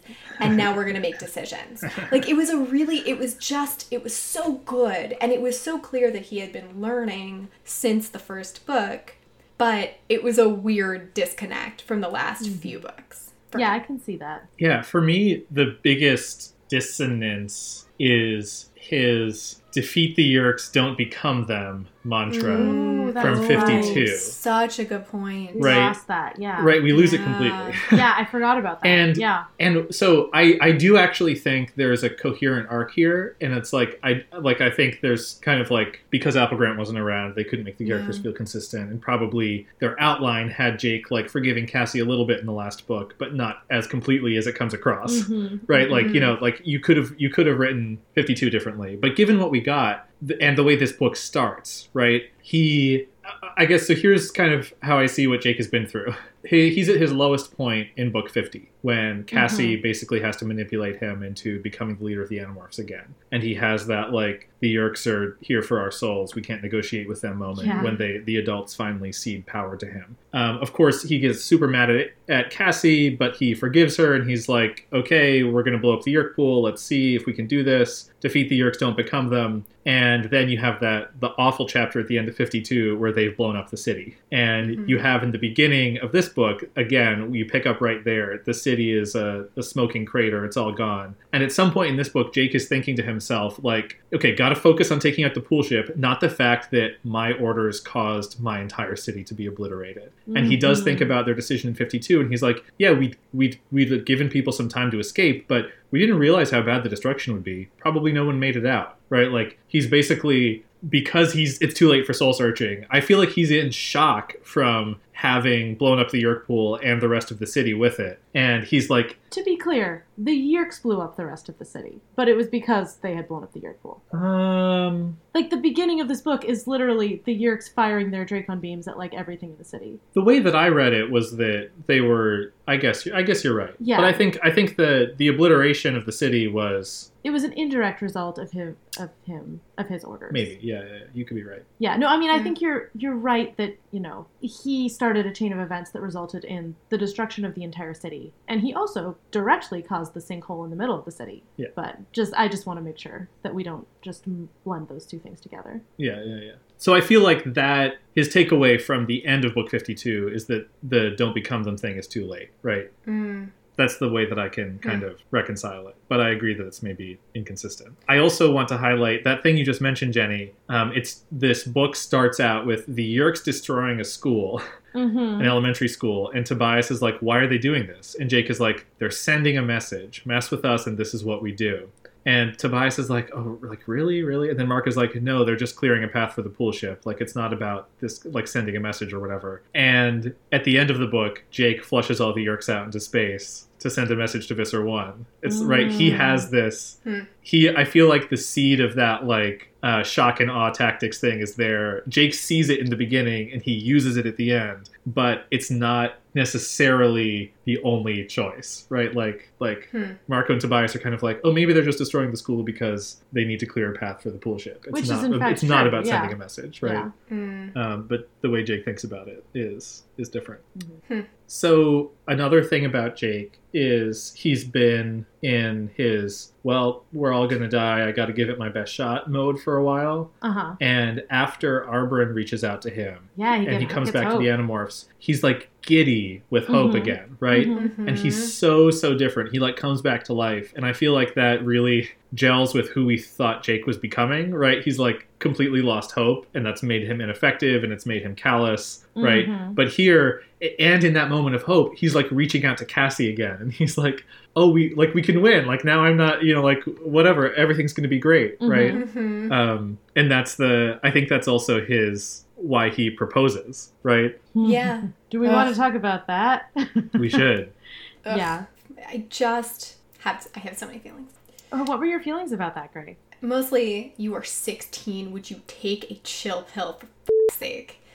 I think that Cassie is just is being justified by the text in a way that I do not agree with, Mm. and her bad decision making is kind of skated over, including in this wait scene. about the proposal No, this is so in that in the scene of the proposal, there's kind of a like idea of Cassie made a good decision Mm. because the outcome has been fine. And no, stop trying to justify it. It was a terrible decision and also your justifications don't make any sense. But in that in the proposal scene in particular, right? He says it's one a terrible proposal. I guess if we win, if we survive, maybe we should, you know, get married and all.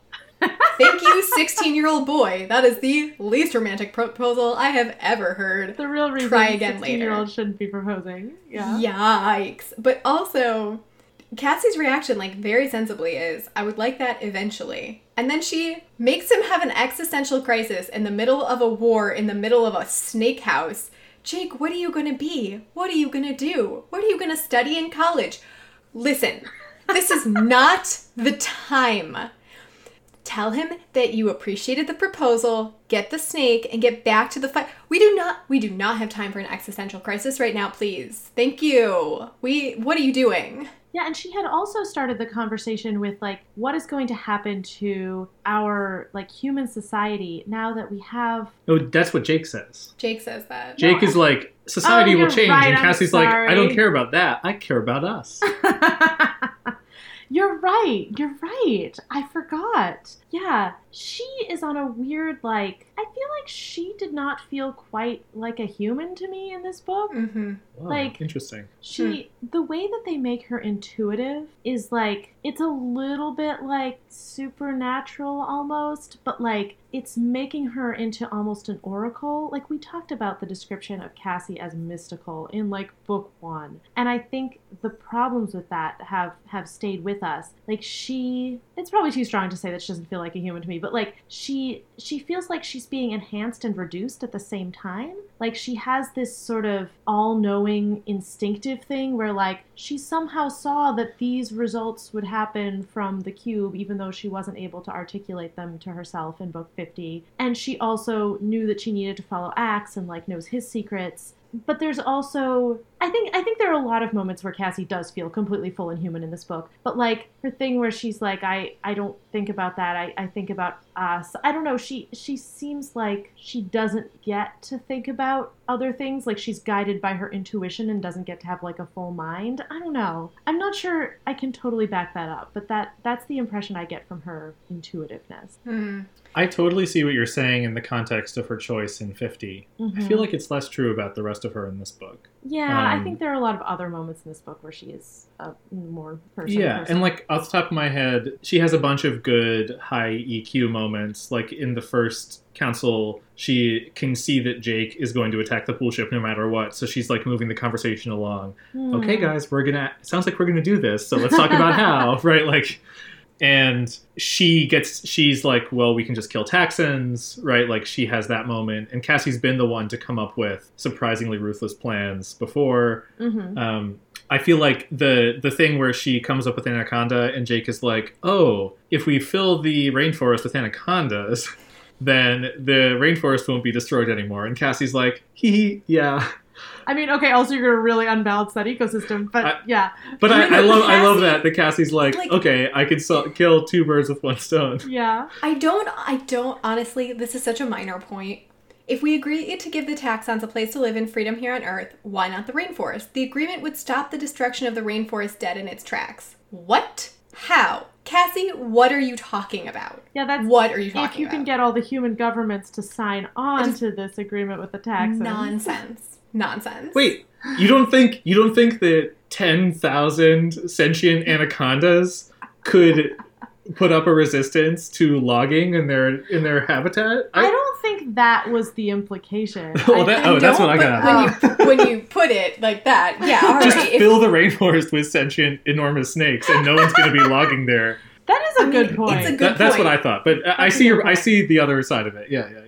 I mean, you could also read that as like it's a goofy intuition that will just work out. Yeah. Haha. yeah. Yeah, Um, I mean, I think that was part of my thing with Cassie in this book is that she once again becomes a little bit two dimensional. That- In yeah. she's again the fount of morality in that Jake is like constantly looking to her to approve his decisions. And and he's very aware of it now as he sort of hasn't been. Like he calls himself out on it.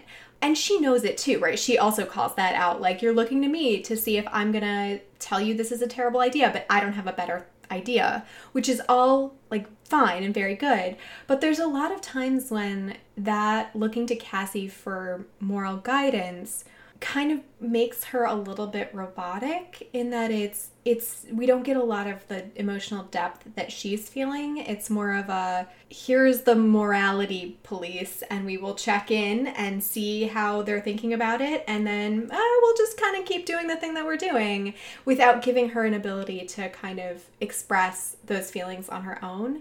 And the times when she does it, it happens i think once where she says something like i know you're looking to me but I I can't give you permission, which I thought was really interesting. And then there's another part where she you see her t- it's the, the the taxxon part at the beginning she's the one who says who kind of goes along with this plan and you see cassie's tactical skills the same one that allowed her to make the plan for david is the the part of her that's like yeah we got to wipe out the shovels is what she says something like that and it's just you know, those moments of nuance for her in her position are so interesting that it's disappointing to me when she becomes a kind of two dimensional stand in for Jake's conscience. I feel like part of it might be how Hmm. Jake is seeing her. Like, Hmm. not really an indictment of her, but like Jake using her in a certain way. And I wonder, I want to, I wonder Well- why he proposes. I want to talk about that. Yeah, I, I would say Mm. a couple of things. I definitely think it says more about. I think the good part, the part that I agree with, is that centering the end of the story around Jake's perspective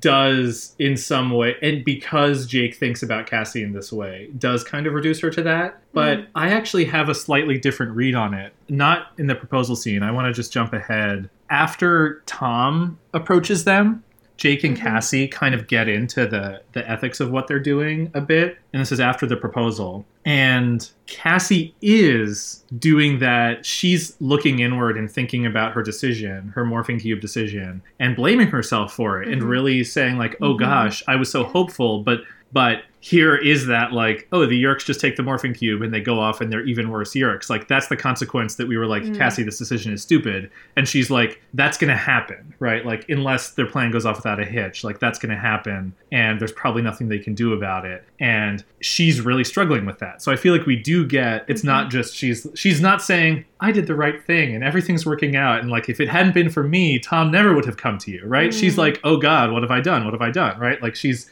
she is really thinking about it. But Mhm. during the course of this scene, Jake is like, well, Cassie, you know, like we're better off than we were. It's working out. Don't worry about it too much. You know, like, you know, Jake is trying to be like shades of gray, shades of gray. And Jake is then starting, the wheels are starting to turn. And he's like, I can beat Tom. I can figure it out. I'm going to see the Mhm. clear, bright line. Um, and this is what Jake says It took my breath away, the perfection of it, the pure, ruthless perfection of it. All I had to do was send my friends to die. Cassie was still talking to me, but I didn't hear her words. Which I- is yeah. such, it's such a like, obviously, Jake has been uh, using Cassie as his moral Mhm. compass. And this moment is all about Jake being like, I'm gonna, I'm turning that part of me off, right? Like, this is, he's actively making a choice to leave that behind. And like, Mhm. it does kind of suck that Cassie is like reduced to that from Jake's point of view, but I feel like she is being her full self in this conversation and he's Yeah, tuning her out, right? yeah. Like it's not that she's true. not thinking about it. Yeah. So- yeah. I totally get the point that like and this is why I'm so I was so frustrated rereading 50 because I remember Cassie in 52 thinking Mhm. about her choice. I remember Cassie in this book thinking about her choice. And, And in doesn't 50 it is it's totally reduced to that thing you were saying Jenny of like it was just the right thing to do. And then Ax in 52 was like Cassie was right which is like I just want Cassie to I just I just want to hear from Cassie's perspective. Oh my gosh, there could be a third way.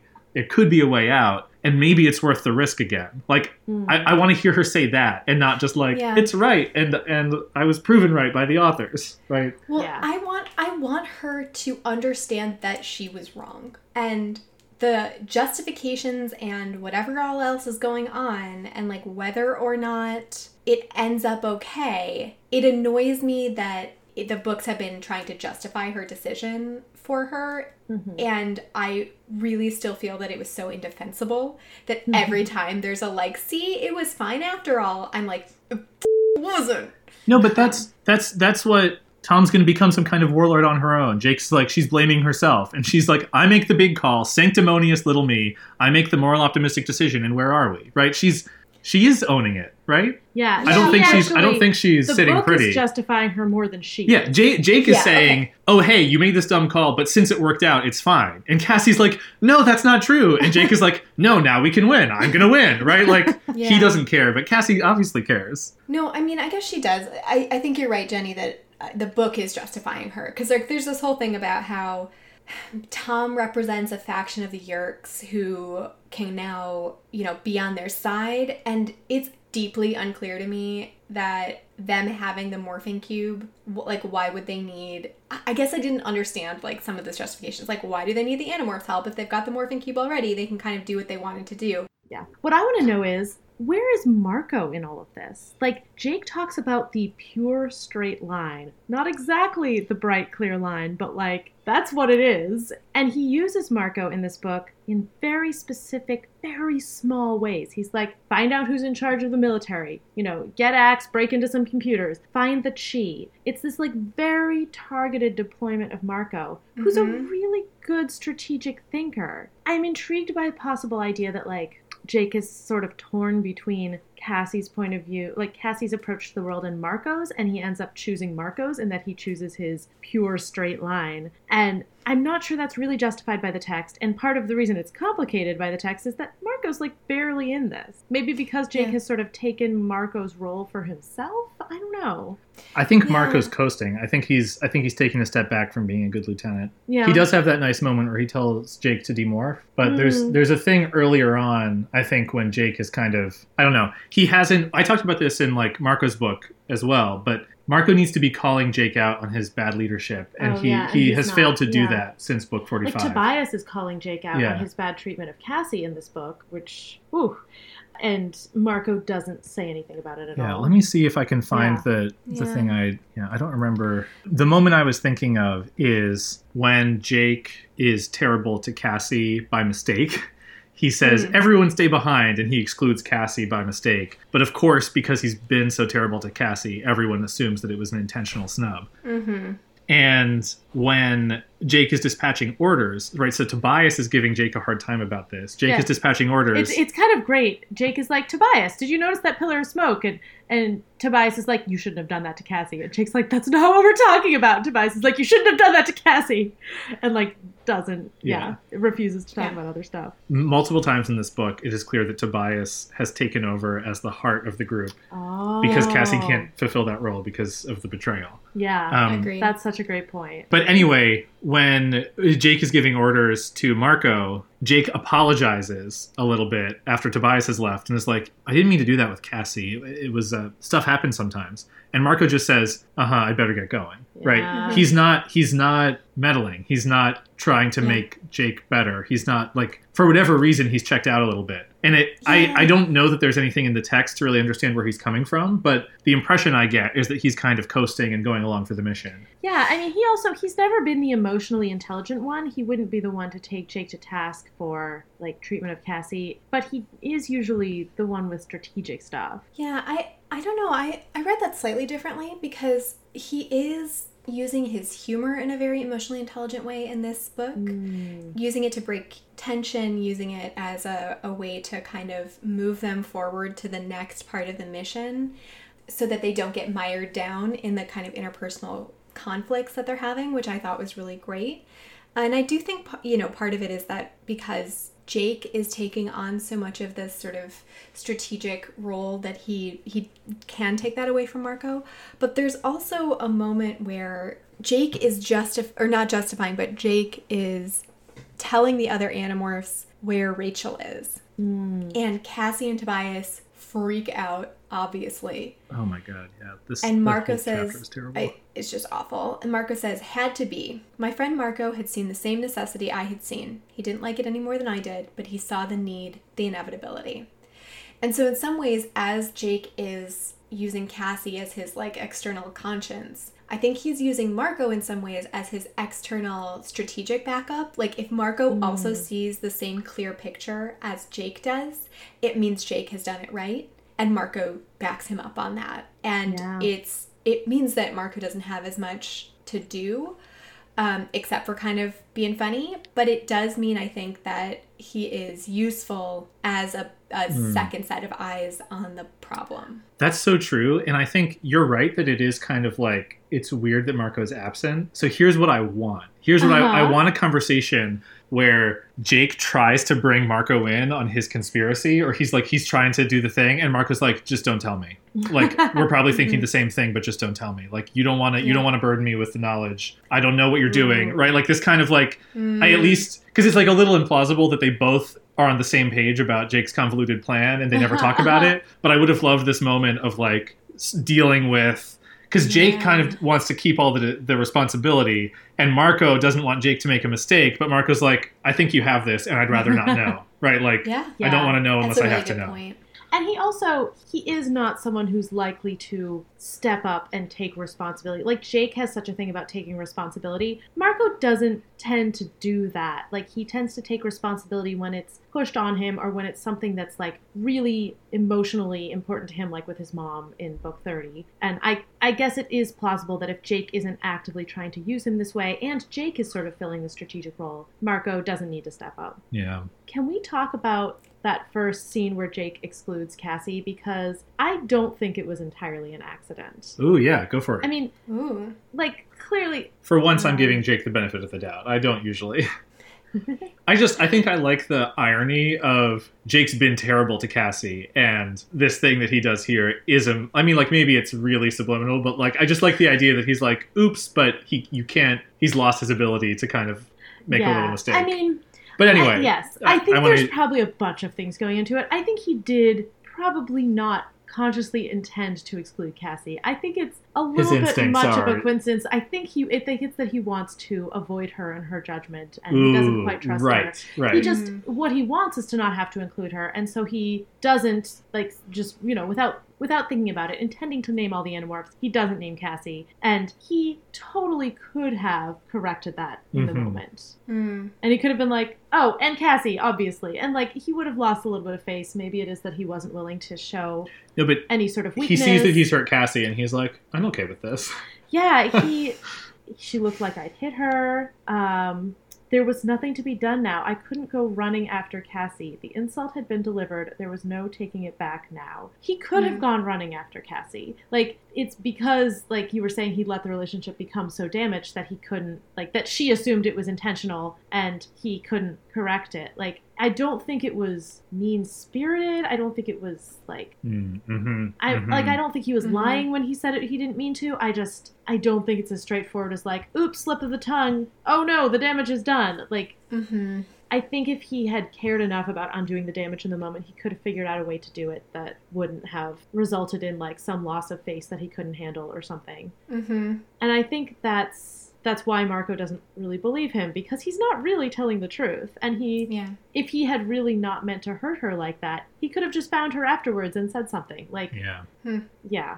Yeah. Yeah, I do think though, like first half of book Jake is we're all gonna die tomorrow, Jake. Uh, before Arbron. Yeah, So after Arbron is when he proposes to Cassie. yeah, I Mhm. that's re- it's really interesting to me that he does that, and I think it is like pretty clearly like he wants to try to hold on to this. I guess this vision of himself that he had before, this vision of him Mhm, as a good mhm, person, mhm. this idea that he's not throwing everything away now, that he can still have uh, a good like a good life, and by that he means the continued approval of this person that he sees as his conscience. Mm. Ooh, that's really interesting. It's like my Hmm. conscience will still be with me after this war. Like I can marry it; it Oh, will never go away. oh, oh, that's so devastating. Right? He Ugh. he doesn't want to. He doesn't actually want a marriage with Cassie. He wants to. He wants to be a good person. He wants to be a good person. He wants her approval. He wants to know that she's never going to abandon him. Gray, you're making a face. Yikes. No, it's so good and so awful, and It's- you're yeah. and well, so totally, the part of it, I hadn't gotten to that level, but the part of it that was resonating with me is like once he sees that they can win, he he's going back to like in '49, he loses his family, and that's what he was fighting for. Mm. But now he's like, oh, I'll win, and my family will be free, and Cassie, like, I we'll have we'll have this perfect life, and we'll go back yeah. to normal, and I'll get a driver's license and play basketball, and like all this. It's like this dumb, naive little kid thing, and Cassie's like, yeah. I'm gonna be a doctor. like that's like a Yeah. real thing. That's like I'm not thinking about playing basketball games, right? Like what are you gonna do, man? Yeah. The fact that he's like Cassie, if you love me, that means I'm a good person. yeah. That's so that's so true and so devastating. Yeah. Oh my god. It's spot on and awful. I do want to highlight one thing in the proposal scene, which is that even though I feel so bad, this is such a tragic scene. There's this one really cute little romantic moment that I Mm. love where they're talking about the anaconda, and Jake's like, Well, let's get this over with. I said reluctantly. It's perfectly safe, Cassie said condescendingly. It's a snake. It's a snake the size of a palm tree. Come on. She put her arm through mine and drew me away toward the access corridor behind the cages. I really like it. They're Yeah, so cute. really They're so cute together. Perhaps for the last time. Definitely no innuendo. It's fine. Totally fine. Yeah. Nothing to see here. I actually really like your point that like this is not the time to give Jake an existential crisis because he ends the chapter with "I should be happy," and if Cassie had been trying to win the war, she would have said, "I will marry you, Jake," right? And like not And we'll live happily ever after. We have seen a possible solution. Let's just get that done with No, I know, figure but- out the rest of it But right, but so I mean, I, I love Cassie. That the would fact be that she more can't, tragic if she had if she said, lied. Yeah, if she had lied and it was clear to us as the reader, but maybe not to Jake. If she had like Oh. put a oh. smile on it and like been like, "Yeah, Jake, let's get married." Great. like Yeah. that would have been even more. That would have been so brutal. I mean, yeah, I, I, couldn't have couldn't. I'm not Oh sure my I could God. forgive Cassie for doing that, even though she's already done so many terrible, made so many bad choices. Oh, yeah. But th- I mean, that's fascinating, and like, and you wonder if you wonder how Jake's decision making might have been different for the rest of the book if Cassie had Mm. been more supportive in this moment, which is another tragedy in this scene. But the, the other thing I wanted to highlight about how like Jake's using Cassie as like a, a mirror to himself, he also brings up Rachel, who we haven't talked about a lot in this Mhm. moment, in a way that I think is very very telling. So Cassie's like, "Hey, I'm hoping that I can go back to normal, and maybe not you." and Jake says, "I I shrugged and released her and stood away a bit." I'm not Rachel, you know. I didn't fall in love with the fight. I don't need it like she does. I do it. I try and do it well, but it's just a job, a duty. I tried to make a joke of it. Um, and then he goes on, and Cassie doesn't laugh. She just looks at him. And then, you know, she forces a smile, and it's like a year after it ends. And Jake's like, oh, kind of harsh. and then Cassie tries to. you love this, Jenny. Hey, if we get married, Marco isn't going to live with us, is he? Cassie said, trying her best to jolly us both out of our dark moods. Oh, so good. But so the fact that Jake needs to see Rachel as a more like extreme version of himself to feel like he can return to normal, even though Cassie sees that they're both tied up in the fight and being a child soldier in the same way. Yeah. Uh, I find that very, very telling. And it's one of those like, it's a great character justification for why people put Rachel in this box. Yeah. Um, Yeah. It's because her role is to be so extreme so that the others can feel more human. Yeah. Yeah.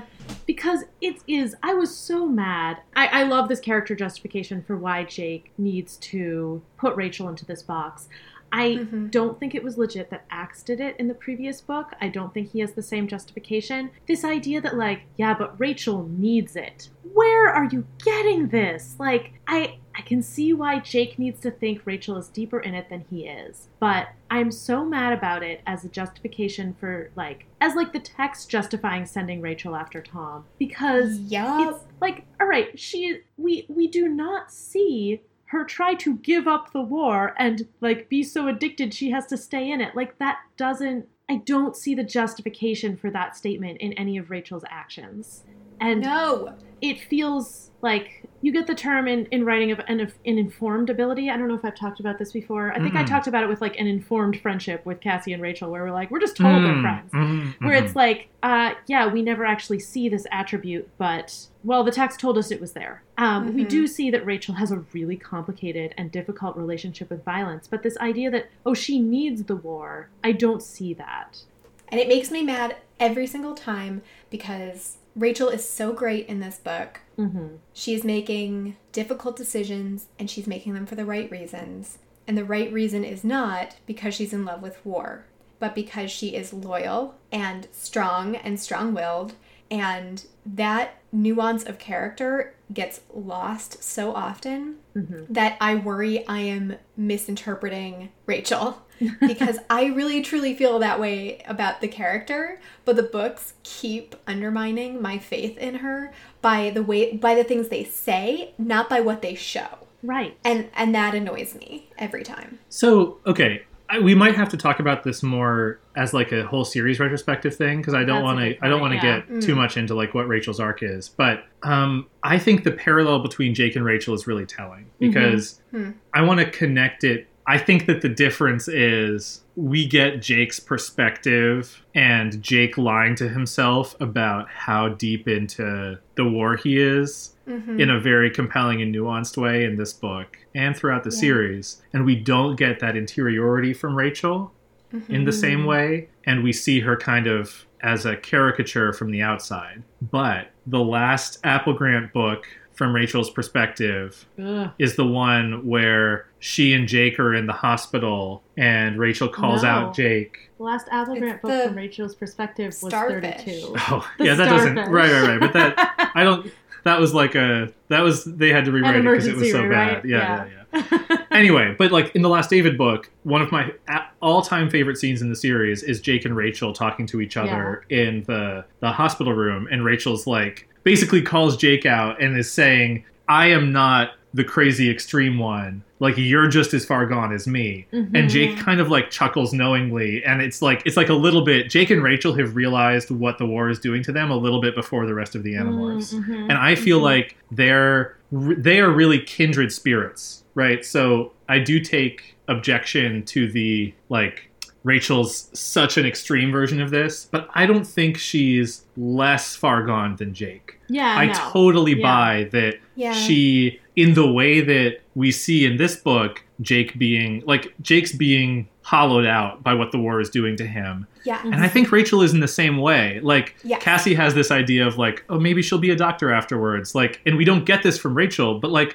I don't, I don't see it being any easier for Rachel than Jake to like snap back to Yeah, I being a normal teen in college, right? Right. Like, so Yeah. I, I don't think it's like they're totally missing the point. No. I think it's that I think it's more about their their roles in the group and like who they are to each other. But and I also Yeah. love, I love, love, love that Rachel actually takes this on herself as a way to protect other people. And Exactly. We saw it so Yeah, clearly yeah. in 22, and we see it clearly in this book. Like it's not, it's not the, like sometimes I feel like they've tried to portray it as she just loves violence, got to run into the fight, like needs that adrenaline Yeah. rush, which I'm sure like there is a. But she- I mean, she piece of does. that. Yeah, she- there's a piece of that.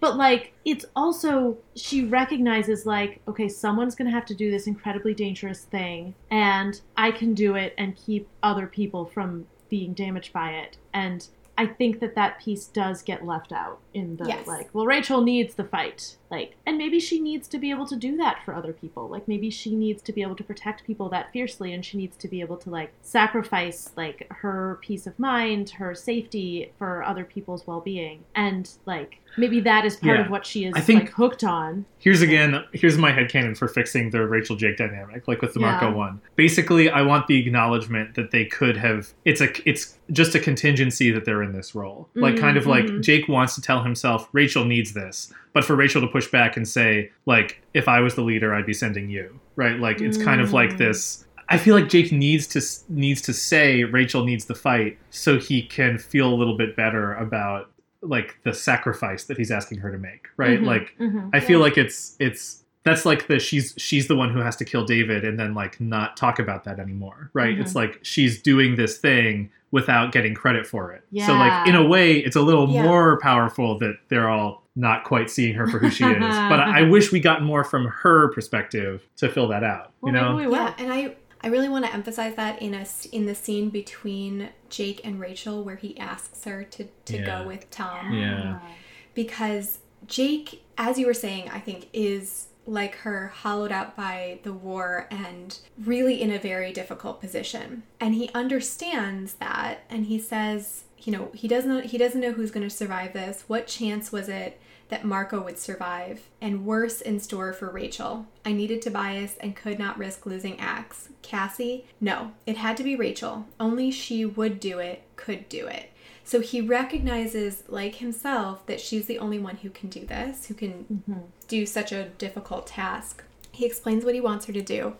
And she says, You're sure, Jake? Because if you tell me go, I'll follow your orders. You know what that means. Yeah, Rachel, I know what that means. Still, she hesitated. It won't be the Yeerk, Jake. It will be Tom. It'll be him. And and he says, I know that. And if it happens, if it comes down that way, I don't have a plan for getting you out. You'd be on your own. And that moment to me was so meaningful because Jake is asking her to do something that will likely, if not inevitably, end in the death of his cousin and his brother at like each other's hands, one way or the other, right? And her hesitation is not, I might die, this is a terrible idea, anything like that. She is loyal to the nth mm-hmm. degree. If he tells her to do this, she's going to do it. She is the only one who has not disobeyed him. or betrayed him in any way. She is so loyal to her leader that she will do this thing that may, in fact, probably will result in her death. And her hesitation is that it's going to be Tom. It's mm-hmm.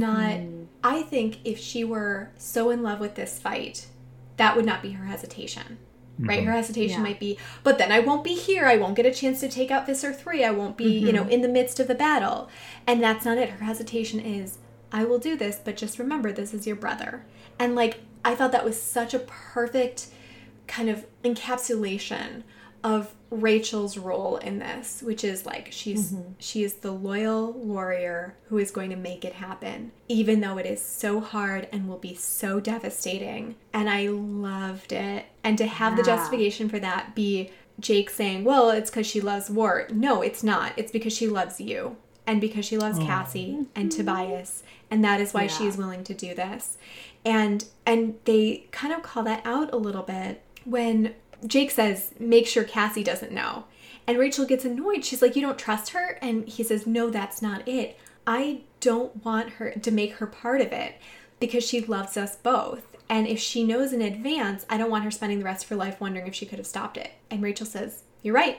You're right to use me for this. Not exactly something I'm proud of maybe, but later, you know, if don't be blaming yourself, okay? And it's again, it's that shining moment of love for her friends that allows her to take on this role. And it is, I think, a really wonderful view of Rachel that she's going to do this. It's she might die, she's probably going to die in the next book, but she'll do it because she loves them. Yeah. Ugh, Yeah. I think what I'll say, I don't think Rachel's love of violence and adrenaline and fighting and being a warrior detracts from that other part of her. So, like, Mm. I think she can be both of those things, Yes, and that makes her stronger for it. I think it's the absence of the part you were just describing that is what Mhm. hurts about her portrayal in the second half of the series. yeah. I mean, I think I I also think this idea that everyone's like, but she needs it. Like, e- like even if you say, and she's also super loyal. Like, I think that that is still unjustified. But I do. Unjustified, or are you upset because it makes Rachel a bad person? I think we should talk about it in Okay. our series wrap up. Okay. I love what you were saying, Gray, about like, yeah, she's the only one Jake can trust to do this. And when he's like, don't tell Cassie, and she's like, what, you don't trust her? I think actually the honest answer is no, I don't. Like, I think any other Animorph, Jake has reason to believe they wouldn't go through with it. Like, Yeah. maybe Ax. Oh, but I guess he also says, like, you know, he can't risk Ax because he needs the connection to the Andalites. Mhm. Um, and but also Ax like did this like wacky thing in 46 where he's like, ah, but I will disobey Jake and go do this thing that I know to be the right thing. And Mhm. yeah, you're right. Rachel has not done this, and all the other Animorphs have. Like Tobias or Cassie, like 100% would try to spare Tom, and Mhm. Marco, I don't know. I don't know what I don't know how he would react. He's Jake probably also doesn't know because Marco's always seeing like a bunch of different things at the same time and won't just straightforwardly follow. This is another thing that I would love to see is Marco getting himself out of it because he wants his like the happy ending he's gotten. Like Mhm. Mm, mhm, Marco mhm. finds some way to take himself like selfishly take himself out of the equation or like Rachel steps up Mm. to save Marco. Like there's a lot of like this is a very Yeah. interesting possibility. Yeah, yeah, it is. It's so good. I mean, what a there's so many possibilities, but I I do love. I mean, the book is so well plotted that like we get a little bit of all of that. The other thing I love about this scene is just the amount of agency it gives Rachel over like like the fact that Jake is holding stuff back from a lot of characters, but that he's totally honest with her in this scene. hmm Just like Jake does a lot of stuff that makes him look bad, but it would be so much harder to forgive him if he like didn't let Rachel know it could be a suicide mission or like didn't let her Mhm. know the extent to which things could get bad. Right? Like Mhm. he he has this kind of like trust that he can be straight with her and respect her in Mm. that way Mhm. that he like doesn't with a lot of the other characters and Yeah. so i really appreciate seeing that It's very good. So Yeah. let's let's let's wind it down so what do you guys i think we should pause here we're probably going to break this into two episodes what are the big things that we're going to talk about next time I want to talk about the taxxons and the yeah. politics of abandoning your species. i want to talk about jake uh, flushing Yeerks into space Yes. Yep. Definitely. I want to talk about the ending of the series centering on the pool ship like this and like the way that they've brought it they've made it narrow again. i want to talk about the Chee I want to talk about the Chee. I really want to talk about the Chee. Finally, I really want to talk about what happens to the auxiliary animorphs. oh my gosh. Yeah, That's you know. my thing. Yep. There may be more rants in the second half of this episode. No turning back, no backing down, nowhere to run, no solid ground. No place to hide, no one to trust, no one to help you when you're lost. There's only us. It's all in your hands. Hold on, hold back the darkness. Gotta take a stand. It's all in your hands. And we're back. So, Twitter decided that we're just going to release this in a really long episode. So, blame Twitter. I feel like we didn't really finish talking about Jake's arc. We talked about the beginning of it, and we didn't really talk about the ending of it. We didn't talk about where he gets to. Talked about how at the beginning he's sort of still in the uh, yeah, we're probably all gonna die, this is doomed mode, and then he learns about the Taxxon Rebellion and he has hope, but then he learns the Andalites are probably gonna destroy the world, and he's like, oh no, I now I feel worse than I did before, and he meets with the Taxxons and meets with Tom, and then ends up seeing this like perfect clear picture of how to uh, double cross tom or at least avoid tom double crossing them keep tom from going off to start a new yeerk empire and also take over the pool ship and defeat Visser one he has this whole vision mm-hmm. for everything and at that point he makes some character choices Well, so let's talk about this scene. The scene, the the one where he ends up ranting, right? He mm-hmm. strong arms Erek into helping him. He commands mm. Ax to lie to the Andalites. He browbeats James and the auxiliary Animorphs into going on a suicide mission, mm-hmm. even though the auxiliary Animorphs are having trouble dealing because one of their one of the auxiliaries dies in the the battle against the Taxxons. And then he basically has this whole rant where he's like, "This is the final battle. We have to do whatever it takes." He loses a, a little bit, and Marco, at the end of which, is like, "You're turning into Rachel." um, and uh, Jake's like a little bit self-aware about how much he's he calls himself like a little Napoleon or something. Hmm. But it's a it's it's a pretty ugly scene for Jake. It is. He uh, he says he's a Napoleon wannabe. My note there, by the way, was you're too tall to be a Napoleon wannabe. he wants to be shorter Note. he needs to undercompensate Um, but yeah, it's a really rough scene. I mean, just I think another really good example of how well Applegate is doing the whole miseries of war thing. Mm-hmm.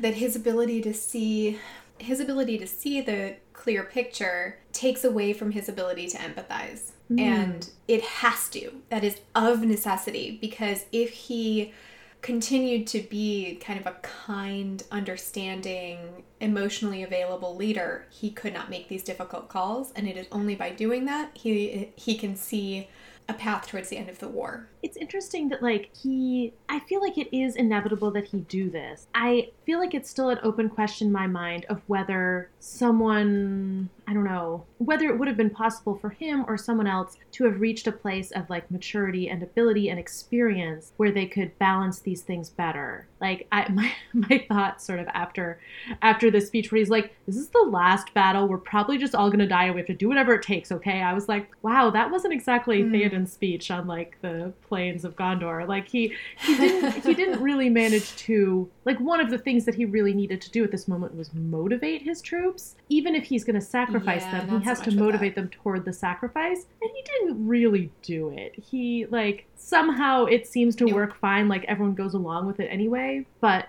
I feel like it was fortunate that the browbeating worked, and I do wonder if it would have been possible. Like, maybe this is part of the tragedy of like, he was shoved into this, he wasn't ready, he's doing the best he can, he's still a child, but like, Yeah. he is having to do this job that's way too big for any one person. He doesn't really have the support network that he needs. Mm-hmm. Yeah. I mean, No, it's a really good point. Sorry, Ted. No, I was just gonna say it is part of the tragedy. I think that's I think that's what makes it such a strong like I hear somewhat in what you're saying, like, well, why couldn't they have just won with a better plan and like more empathy like a better plan and more empathy? But I think the like we were just talking about how Cassie just threw his dreams in his face, right? And like Yeah. we see Jake Yeah. being able to be a really great leader. He single-handedly persuades General Doubleday to Mm, work with the mhm. Animorphs. He goes in front of the Mhm. Taxxons and gives this this like rousing speech about ha- like the possibilities for the future and like morphs in front of them and stuff. He talks about how it feels like giving a president stump speech, right?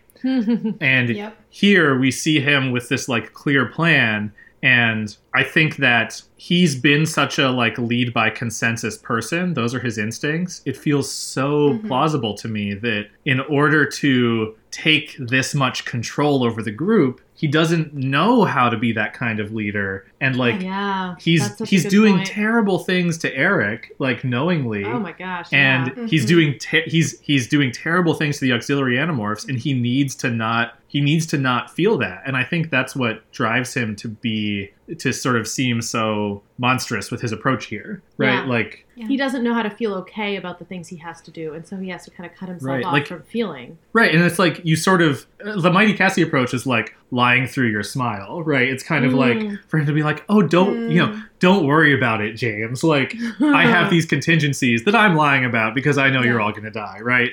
Instead, he takes the like Yeah. more honest, like you know, a- approach here that's like also a little bit uglier, right? Yeah, Like yeah, I think the part with James is the the ugliest part, right? But Jake is feeling guilty about how he made the choice to bring these people into the war. Mhm. And Jake is like, "We need all of you. It's going to be as dangerous as it gets. I have a very tough assignment for you." And James is like, "Okay, you know I'm in, but I need to see how the others feel. They might want to sit this one out. We lost Ray. Mhm. Some of the young ones, they're having." And Jake cuts him off. James, we didn't give them morphing power so they could have fun flying around. This is when we need them, all of them. You understand? You've taken on the role as their leader, so lead. I want them all, every last one. James says, Jake, some of these kids, I mean, they're all their families have, you know? They're just they're still just starting to deal with Ray's death. It's not like we haven't fought. I can't look. If we lose this battle, it's over. You understand me? And then this is when like the rant starts. If we lose, it's over. This is the battle. This is the last stand. We lose, and here's what happens. The Yeerk fleet fights the Andalite fleet. If the Yeerks win, they'll be free to enslave every living human being and kill the ones they don't want. If the Andalites win, there's a very good chance they'll sterilize Earth, kill everything in order to end the Yeerk menace once and for all. So you don't like me telling you what to do, you don't like your job, you don't like me, period. I don't really care. Before this night is over, the casualties will be piled high, and some of you standing here right now will be dead, and I don't care because we are going to win. Is that clear? We're taking that pool ship, and before this night is over, we'll have Visser 1 right here. I held up my tight clenched fist. Whew. This is this is what I was reacting to, and I was like, I don't know that this is actually motivating. Like, this isn't putting what they need to hear in front of them. It's But I think it's a really strong character moment. yeah, oh yeah, definitely, Yeah. yeah, For sure, but I and I think that's an important aspect of his character too, and his development through this book is becoming the ruthless, heartless leader that Earth needs to survive this battle. And Yeah. it's not what he would want, and it's not what we would want for him, but it is, I think, a necessity, or at least the the book kind of paints it as a necessity for Oh yeah, I mean he's doing the best he can. The thing that's really tragic about this is like I don't know that all of those auxiliaries were necessary. I guess the way that it played out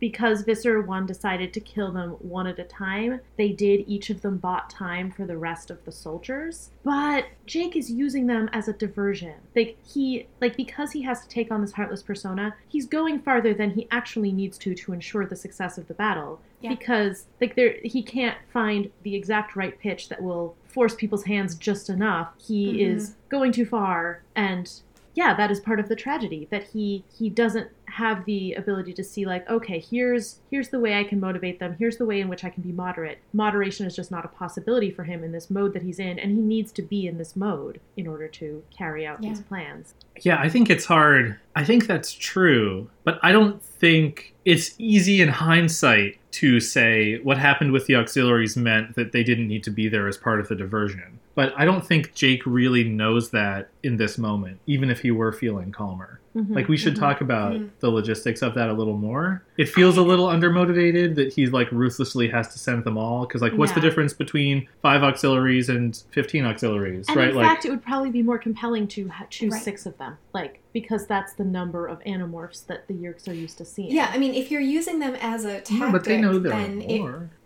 really only makes sense for if Visser, because Visser three thinks that the animals he's seeing are the animorphs, Mhm. but he knows he has killed one of the animorphs, right? So Right. it only makes sense if you have only five animals on the ground, Mm, not mhm. 23. Like, from a, I am using this as a diversionary tactic, so Visser 3 still thinks that we're down here with the soldiers. It to it to my mind, it did not make sense to send 23 morph capable animorphs Yeah. because auxiliary animorphs because you were trying to convince him that these are the five originals.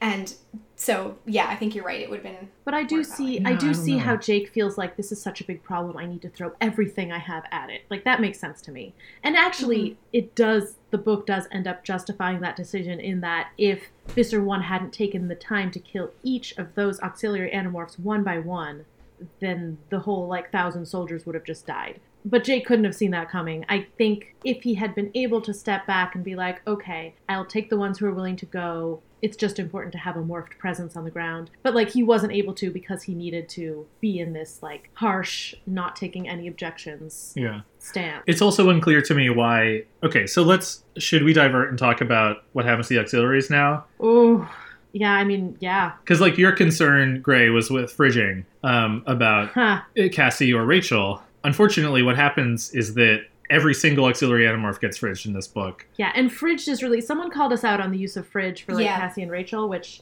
is legit. Like Fridged is specifically like killing someone not as part of their own arc or whatever, but like so that some other character will feel bad about it or be, be motivated by it. And, I still And I think Cassie or Rachel I could have been stand by fridged Cassie. Mm-hmm. circumstantially. Mm-hmm. yeah, And I stand by Cassie. If Cassie dies, I have changed my mind. I think it's Rachel. But if Cassie dies, I do think it is fridging because it will be for Jake's benefit, Right, yes. for his arc. yeah, I think that the person who called us out on our comments was completely and utterly right that Rachel has enough agency and individuality that her death will be a tragedy in and of itself and not just as a Yeah. motivating factor But for for If she, I mean, so the circumstances that are presented with what you think is going to happen are very different from like Rachel, like, you know, I don't know. I'm thinking of like an Avengers movie or something. She's like holding the pool ship down to earth, eh, you know, like by her very strength is like torn apart, and everyone's like, "Oh, Yeah, so yeah, yeah. sad." Like,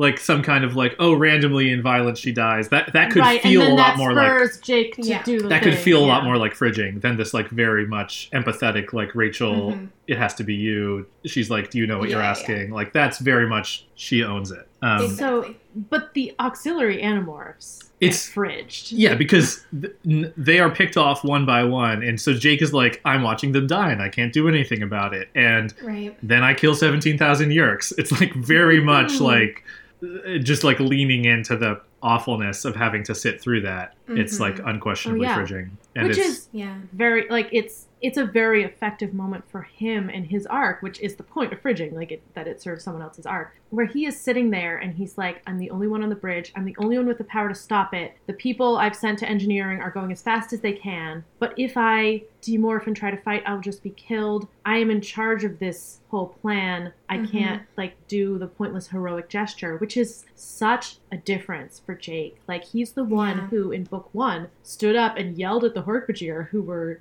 ooh yeah killing or who Yeah. like over like when Visser three was killing Elfangor or something like that.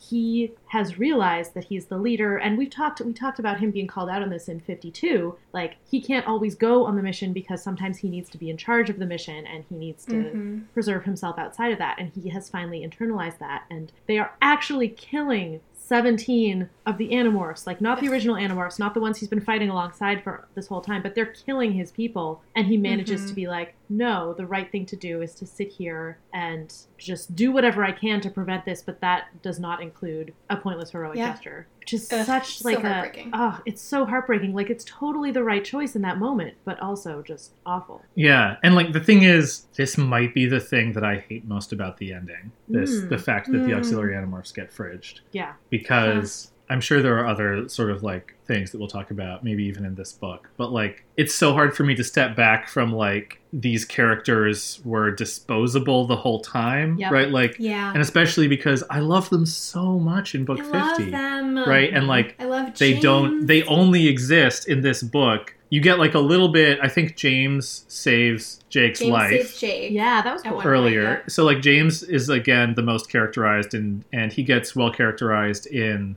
was it the beginning of 51 or beginning of 52 Beginning of 52. when he and Ax, Rachel and yeah. Ax are doing something.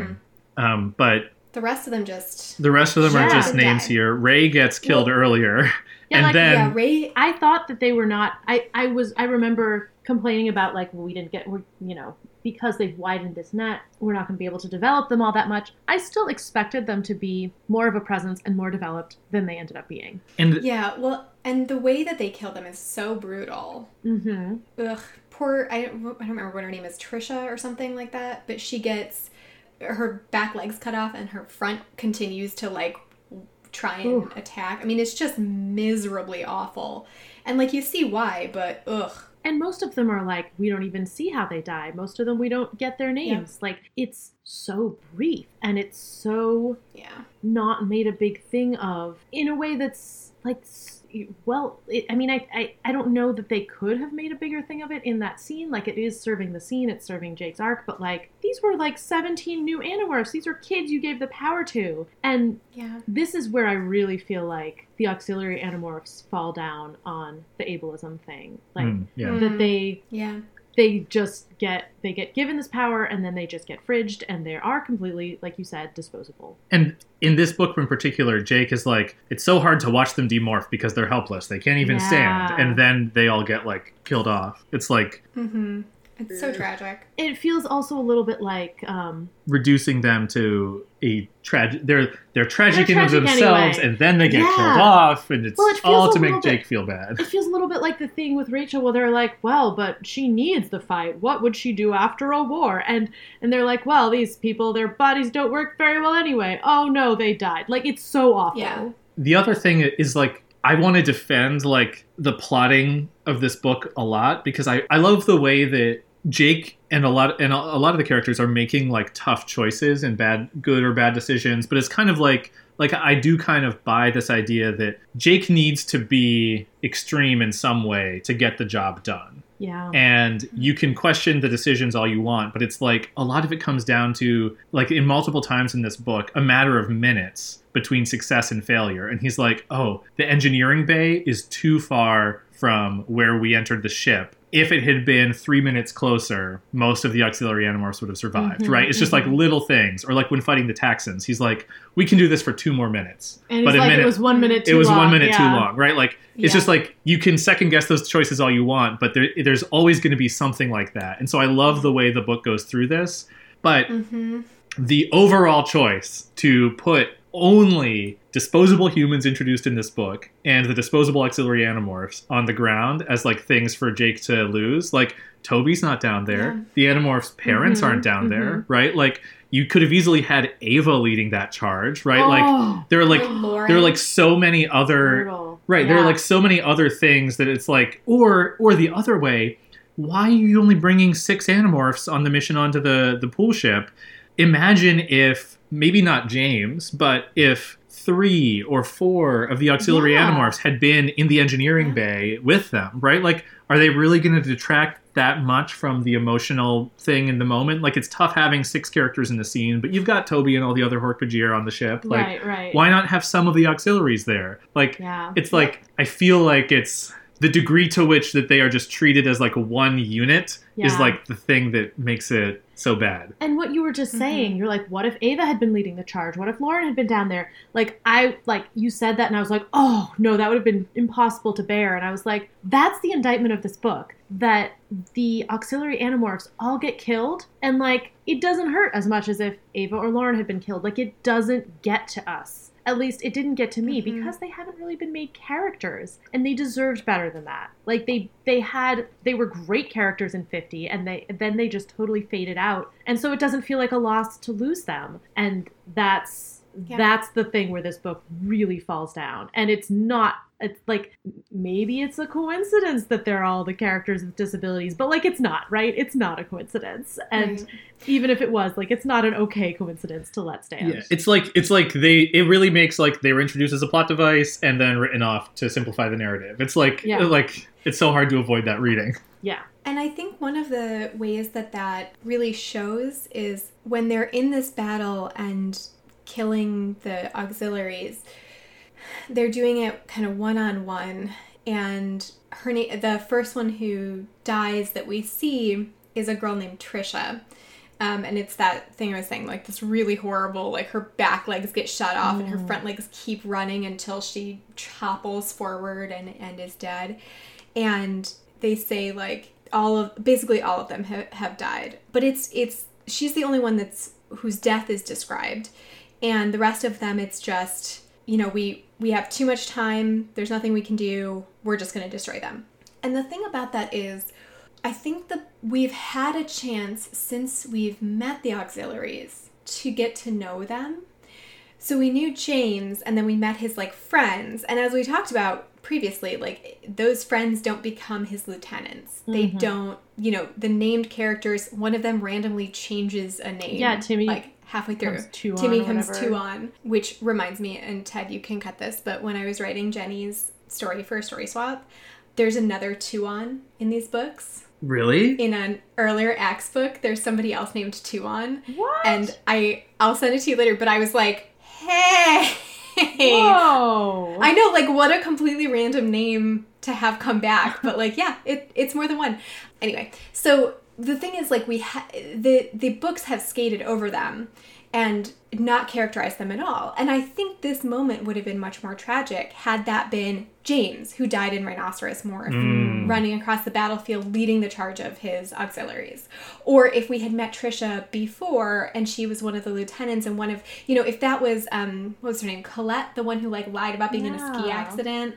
Like, I loved her. She was so wonderful. And like, I've never heard about it. She died in this battle, presumably, but like, we don't know her. Yeah. And it, there, so I think the books kind of missed those opportunities to make these real characters. And I still like, I love the auxiliaries. I'm glad they were there, I guess. But I wish that this moment had been more meaningful yeah. because we knew more about them. And in particular, another like little quick fix.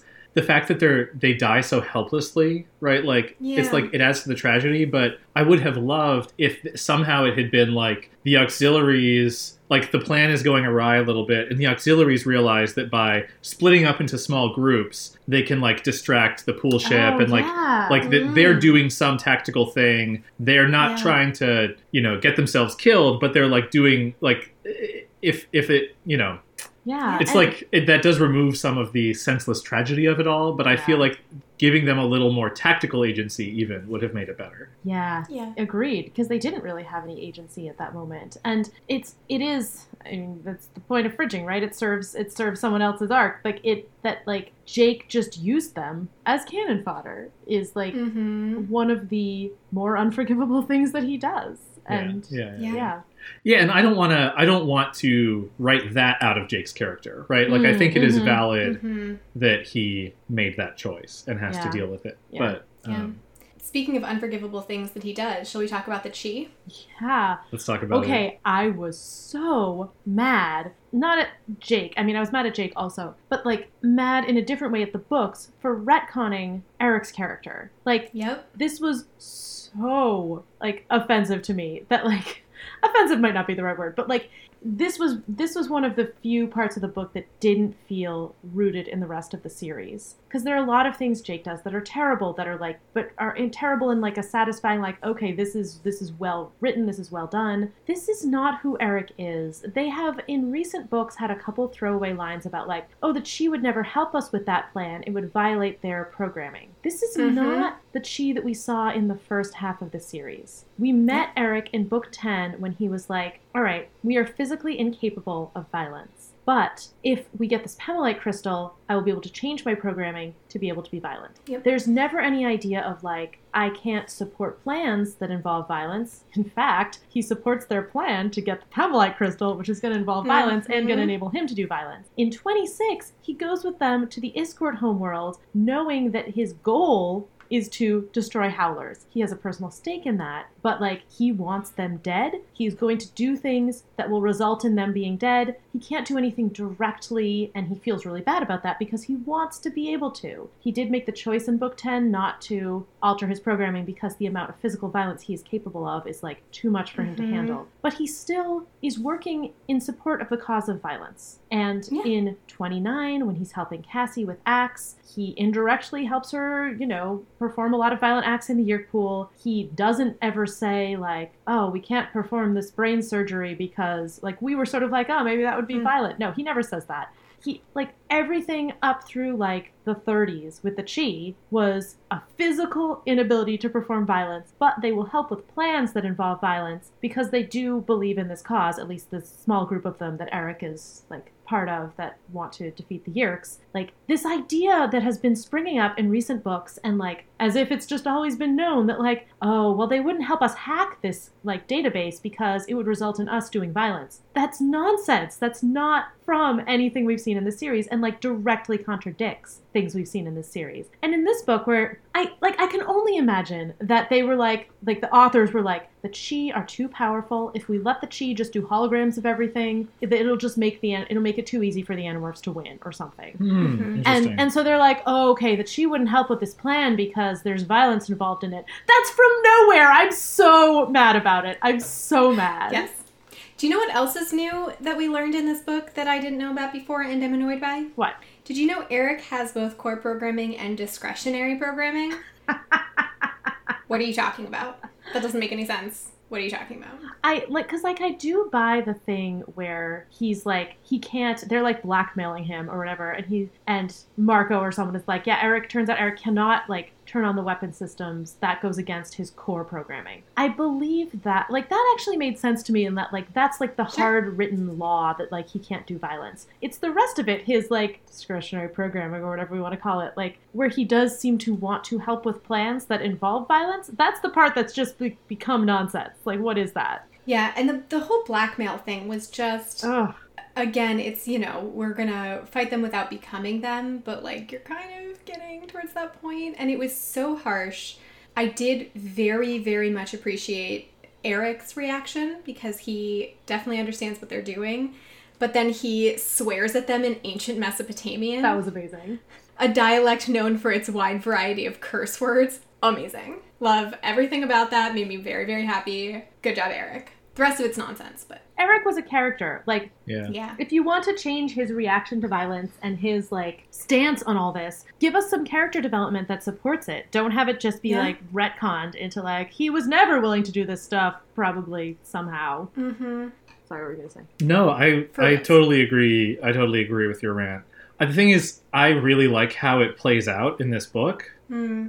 I, I'm thinking about like the thing that I think is off. I, right, I think the problem is less to me fundamental chee stuff and more the Erek character assassination. Yeah. Because I almost mm-hmm. imagine like, what if Erek had been destroyed or they couldn't actually find him, but they found some they other found chee, other who, chee. who be doesn't really want to work with the Animorphs as much. Like Ooh. that almost fixes every problem, right? Yeah. But even with Erek, I really like the idea that Jake is willing to use Erek as an instrument and push him farther than he's willing to go. Mm-hmm. You know, even as like a, a person like Cassie who can make choices, right? Like, Mhm. I feel like Hmm. the fact that Jake so quickly is like, well, she can't help, but I've I found a loophole. We can blackmail them. Like starting there feels extreme and it doesn't really get any better. But I definitely could Mhm. imagine them like getting to the pool ship and Jake like Erek's okay with all the hologram stuff and then he's like Jake you're like or it, I mean even if Erek was like moralizing about flushing yeerks or something right like oh yeah. if there was- tried to stop that. yeah, but like if there was some more thing where like at some point Erek says this is enough and then Jake basically blackmails him. And then Yeah. the thing that I love, the thing that I really love about the ending here is that Jake blackmails Erek to get what's get what he wants, but Erek still has the agency to Mhm. disable the pool ship's weapon systems, which means that Jake has to activate his Rachel plan B right and Mhm. like the just like the fact that that karma comes home to roost where he's like you know what i'm not going to work with erek i'm going to use him and you know I don't actually hold it against Erek that he like saps the power from the weapon systems because it's not like Jake filled him in, right? Like he didn't know that That's he was you know Yeah. making things worse for Rachel and everyone else. So I really like the way that that all falls into place. But you're totally right about how like Erek's character and sort of the way the Animorphs think the Chee work is pretty inconsistent, and it's a pretty Yeah. major retcon. And one of the things that we were saying is that like this book does a great job of introducing other groups with their own interests that may or may not be perfectly aligned with the Animorphs. Like they Mhm. have maybe they can form an alliance for some reason, but they they have fundamentally different goals Yeah. and interests in the situation. The Chee could have been one of those groups. Like we could have explored what do the Chee actually want in this like how have the Chee come to some sort of group conclusion about like how they want to be involved in this fight? Why have they ju- they shouldn't just have disappeared for the last few books cuz like major stuff is going down. Why have we not seen you since like I don't know, 45 or I guess sorry, 49 with the rescuing the families Mm.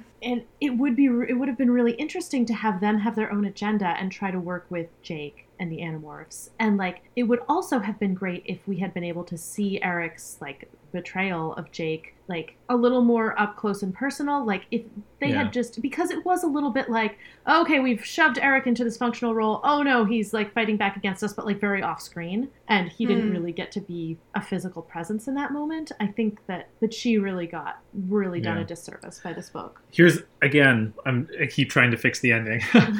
I feel like this again it needed more space. You're totally right. Yeah. It's an interesting thing as a third faction. I'm actually okay with Erek coming into this book mad at Jake, but like what if he had blackmailed Erek into helping them blow up the Yeerk pool, right? Like Mm. like he's Mhm. like he's already like said like okay, well we need somehow we need the chee as part of this plan uh-huh. but they're not going to sign up for that. It could even be like the Chee don't actually want all out war because that's going to kill Mm, humans and right, dogs, and that's bad. Like, what if we just let the Yeerks take over? Maybe that's the best thing, right? Like, Mhm. you know, like I could see the Chee. Or just like stubbornly being like no we have to find a peaceful solution But Yeah, yeah, this this violence on this scale is not okay with us that would have been fascinating yeah. Hmm.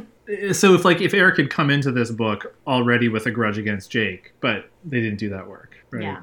Yeah, and I think part of it is like this book does so much good work towards so many things. A lot of that work could have been done in previous books if, you know, Applegate had been had the space to be more involved with some of this ending stuff. So I think the Chee thing is probably a casualty of trying to do too much in a single book, doing most of it really well, but the Chee thing they really they really dropped the ball on. Yeah. Yeah. I, it's actually thinking about Arbron, Tom, and Erek as three different versions of the like external faction and they're like representatives of them is super interesting because Arbron works perfectly, right? Mhm. Like it's an awesome callback. It's a character that is established for the readers, but not for the Animorphs at all and Mm-hmm. he takes up the appropriate amount of space and like there's some nuance with like he thinks thomas is friend but like it doesn't really matter and like the Animorphs don't need to know that he has this whole backstory with elfangor or whatever right Mhm. tom comes out of nowhere with like a really big personality. We saw a little bit of it in 50 he's obviously jake's brother rachel's cousin. There was the whole thing with temrash earlier but like But this year it is a little jarring that Yeah. like suddenly he is such a big presence in the end game right? Mhm. and then you get erek who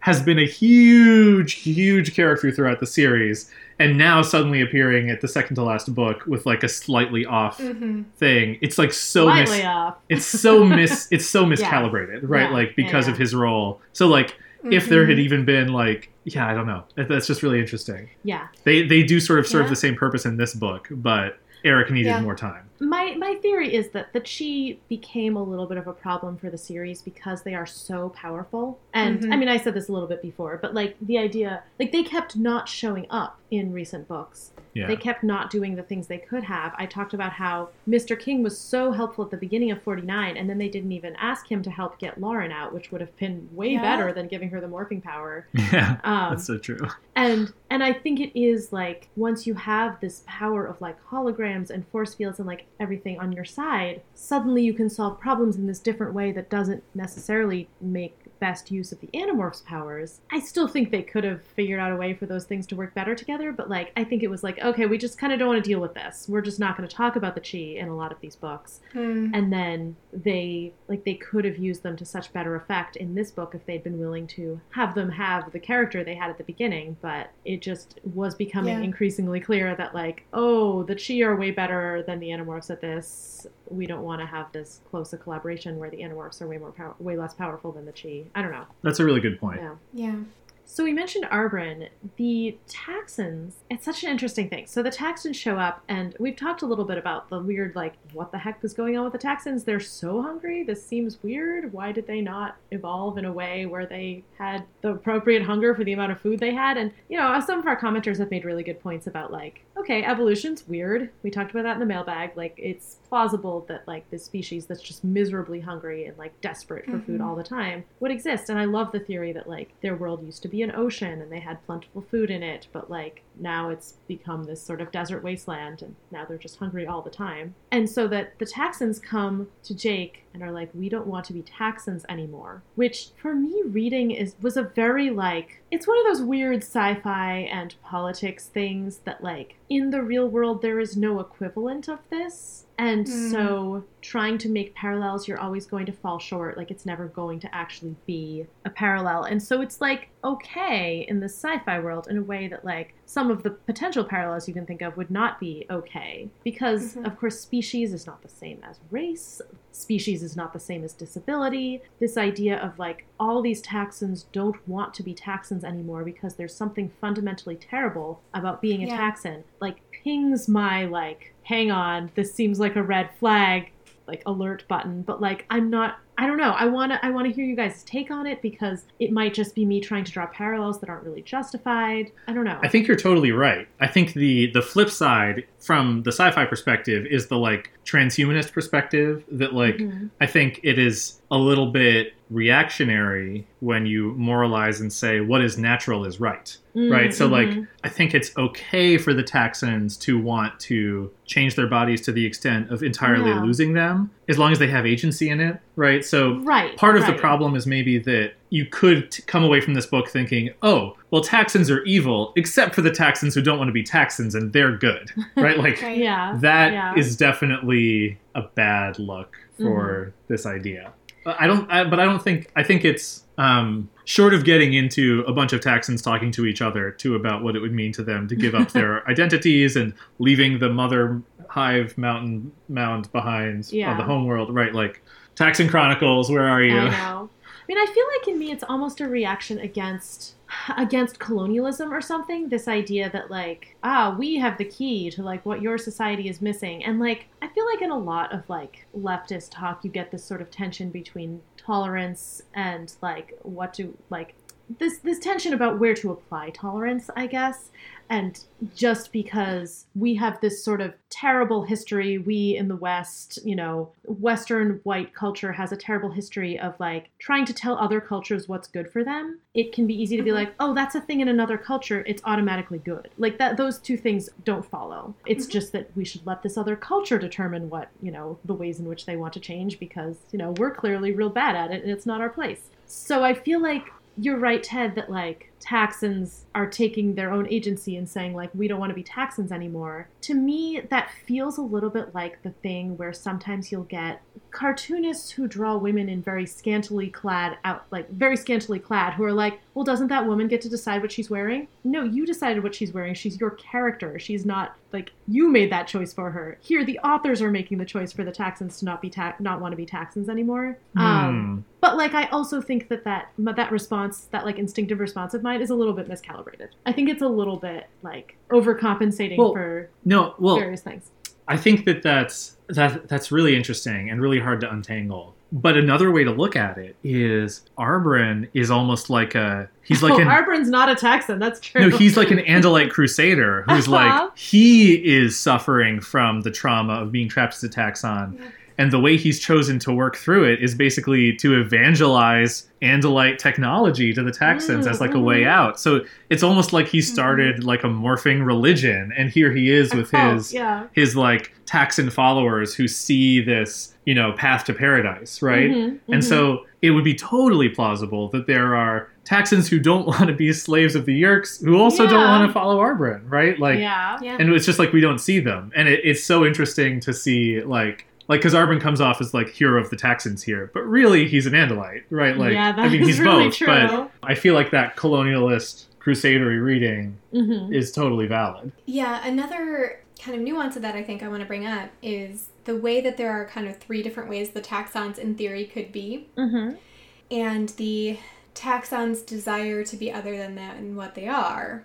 To me, felt like it was in this book being used as a metaphor for the Yeerks, or Mm. or a parallel for the Yeerks. Mhm. that you could have the Yeerks who are wanting to take everything over, following Visser one, the ones who want to go and do their own thing, um, following Tom, and then the Yeerk resistance, which by the way was not present in this book for some reason. Oh, that's so true. So when they were talking about like all we need is the morph power, we'll be able to morph, we'll become Nothlits, and we'll have our own. And they use the phrase "taxxon homeworld," which I was like, "Whoa, that's that's a loaded word."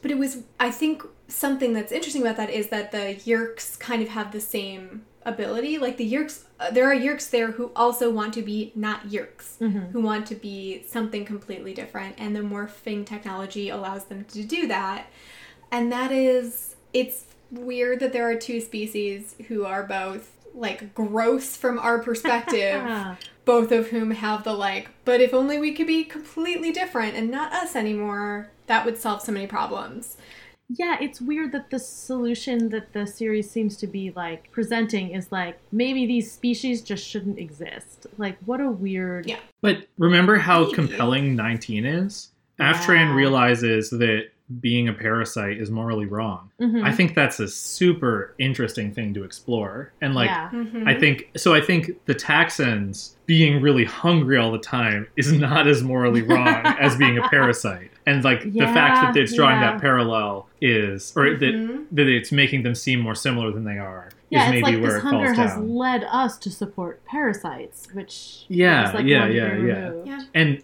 I also think that another colonialist aspect about how the Animorphs are handling it is like Ax is like, yeah, so the Andalites aren't going to go for this. Violate Seerow's kindness. Also, how can we trust Taxxons? They're terrible.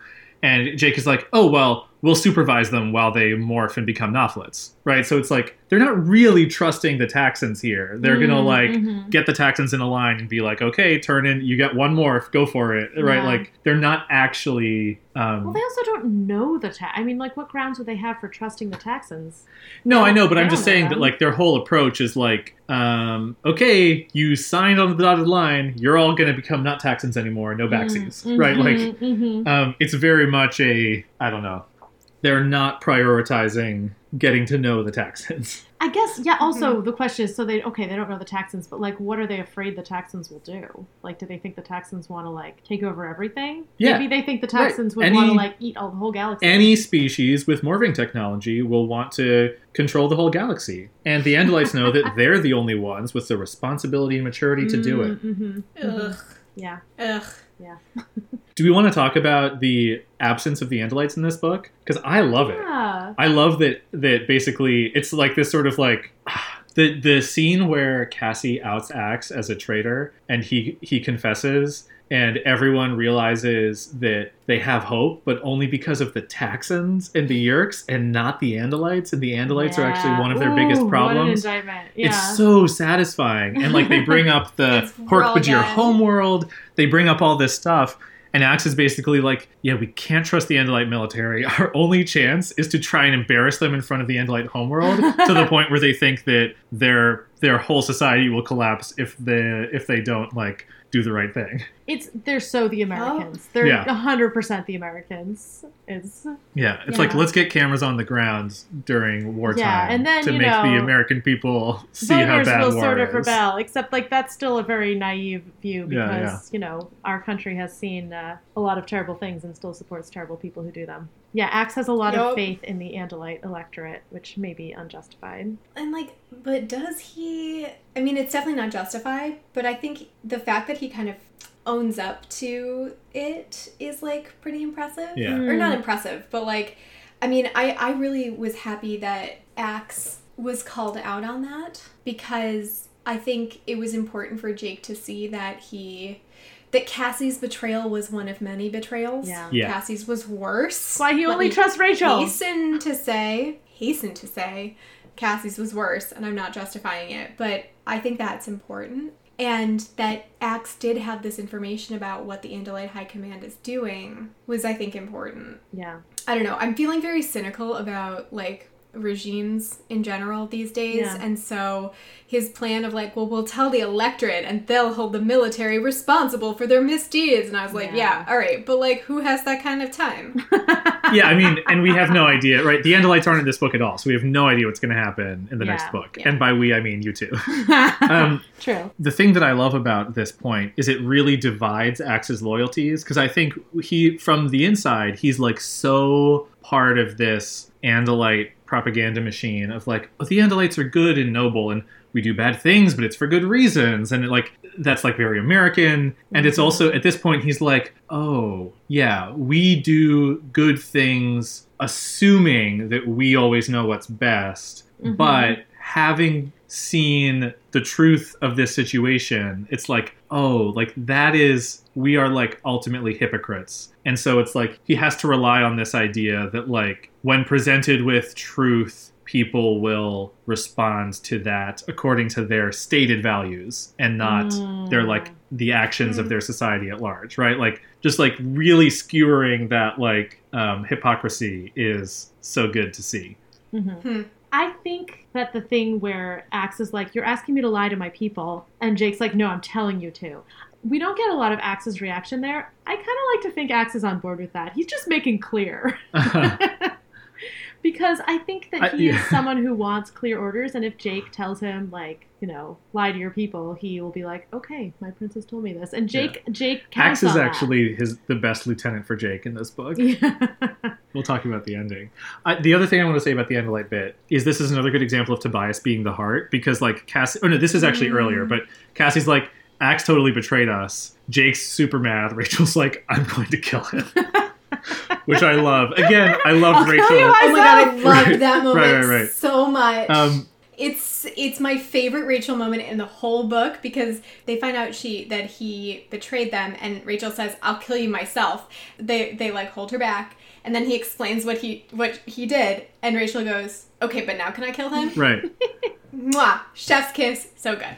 The but what Tobias does is everyone's still reeling from Ax having betrayed them, but Tobias knows that Ax may have betrayed them, but he's he's the only one who knows what they can do about it. So Tobias mm-hmm. is just like, so h- how do we how do we get through this? Like, what do we say to mm-hmm. the Andalites? Like, what do we do?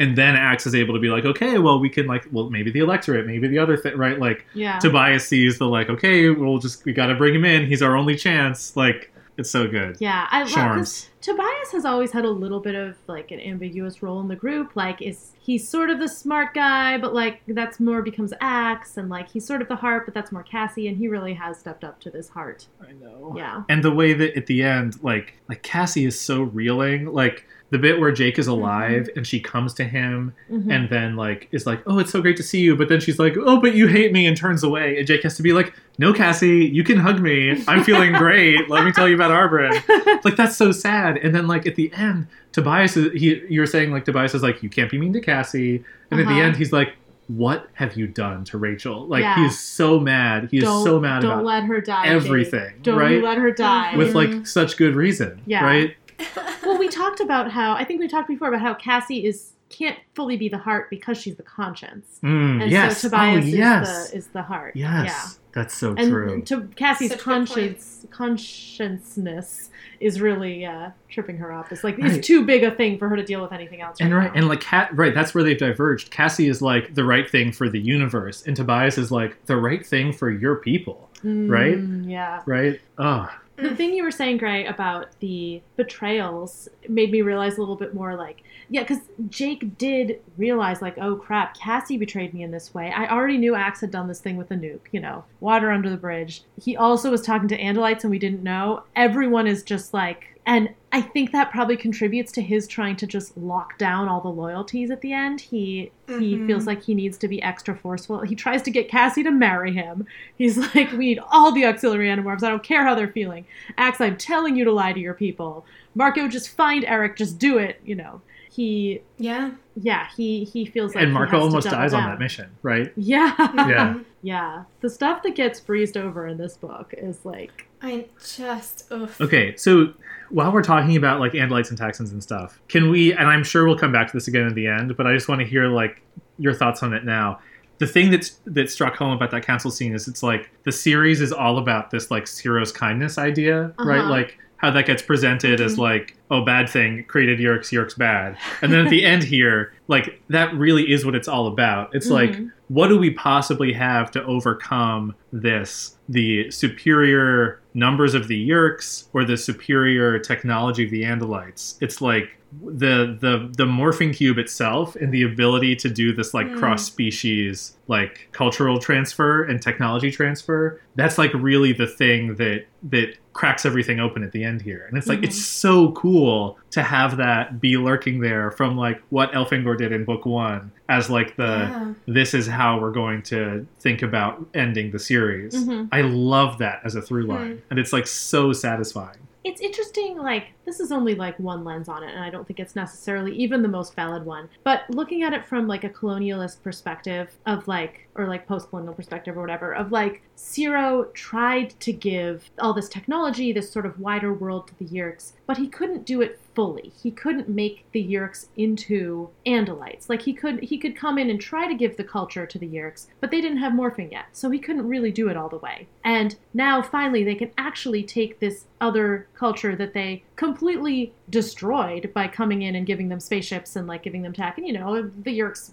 caused their own destruction. But still like the Andalites instigated this. That was Seerow's kindness. Like now they can actually fully make them a different culture or different you know they can fully make them not Yeerks and that's going to make it okay. Hmm. they just couldn't do it by like half measures were wrong but full measures are good. That is so fascinating. yeah. Huh. I don't think it was like an intended the intended reading I mean, yeah, I come. I, this is probably like well, we can talk about it more at length because as let's do with fifty three. But like, the yeerk shouldn't be parasites. I don't feel bad about saying that. Right. Yeah, yeah, yeah. Yeah. Yeah, and that's the thing where like the sci-fi aspects of it make it different than, you know, colonizing on Earth. It's it's not it's not really the same situation. yeah. I I think what I like about it is that it's like a really good. There are clear heroes and villains, and you get that in this ending. But the overall like shades of gray thing is like there's no right answer when it comes to Seerow's kindness, Yeah. right? Like I think that um, that Yeah, theme complicated. is really paid off in the the way the ending Yeah, I agree. is set up here. Definitely. So, a thing that Jake does in this book that's real cool is he goes and talks to the general in charge of the Alien Task Force. Is that what it's called? Yes. Alien Task Force One. Alien Task Force 1, which is ridiculous. Ridiculous. And it is a bunker in some mountain somewhere in Southern California that is. There's a ton of hundreds of soldiers and airmen, mostly armed with clipboards and palm pilots. 90s moment. 90s. And then Jake makes what I would like to point out is a ridiculous choice to show the power of But it was morphing so funny. by appearing in morph in the middle of the like war room, getting arrested instead of shot, which seems unlikely. Morphing, getting out, doing it again, and he does this three times. And I would just like to point out that is idiotic. Like, you could have died a lot. There were better ways to do this. just pointing that out. It's fine. That's definitely true. I I was thinking that while I read it, but I was also like, this is just it's it's a great gag, and it was also a great like the human military has no idea what's going on. Jake has been fighting these things for years, and he really understands. And they're like, put him in prison. He's like, uh, they, this can't hold me, and Yep. he just like morphs Dragonfly again. Keeps coming out. It's so good. And then after the third time, the general's like, no, no. After the fourth time. Oh, you're right. It's the fourth time. yes. So the fourth time he demorphs again, and he basically says, General, why don't you stop being stupid and listen? And Uh-huh. the general finally is like, All right, Mr. Alien, what have you got to say to me? And they have this whole discussion about Jake says, We need your help. And the general says, What are you talking about? I'm a major general in the U.S. Army. You're a kid who can turn into a bug. I take my orders from the chain of command. That ain't you, Jake says. It was a nice try, but I've been intimidated by the best. Oh, After you stand up to the likes of Andalites, Visser One, and Crayak, you don't quiver just because some guy has stars on his shoulders. Ugh, beautiful. Yeah. I just was such a great Jake moment. I, I was just delighted by it. I was So yeah, good. and like this has been such a great theme for Jake Yeah. throughout the books. Is this a particular like a middle grade or YA like power fantasy of like I'm a kid who knows more than the most I important mean, grown-ups? yeah, I feel like, it's a fantasy for me, and I'm a grown up now. So awesome. It's so good. Right? I love it. Yeah. I love it. A plus. It's also just like just all the way going back to the first time the Ellimist shows up and they're like, no one tells us what to do, and Yeah. they're like shouting at God basically. yes, a it's so good. It's so good. It's my favorite Jake thing. Yeah. And it's it ties into I think you were asked, you were talking about like the appeal to kids and it ties in for me to the thing where like you're at least I as a kid was always very like eager to please authority. I felt like I really felt the weight of like, you know, teachers and parents and like all these people who like I wanted the approval of and like Mhm. I had to behave in the right way to get that approval and like this was all, you know, and I usually did like but but I felt that pressure. Mhm. And one of the things that really made the series appeal to me was the way this conflict with aliens gets them out of that pressure. Like they've got this sort of get out of jail free card. Mm. Jake has been fighting galactic super beings, and so he doesn't care what some like human army general says. hmm Yeah, he's So good. he he is too tough for that, which is just great. Ugh, so good. Yeah.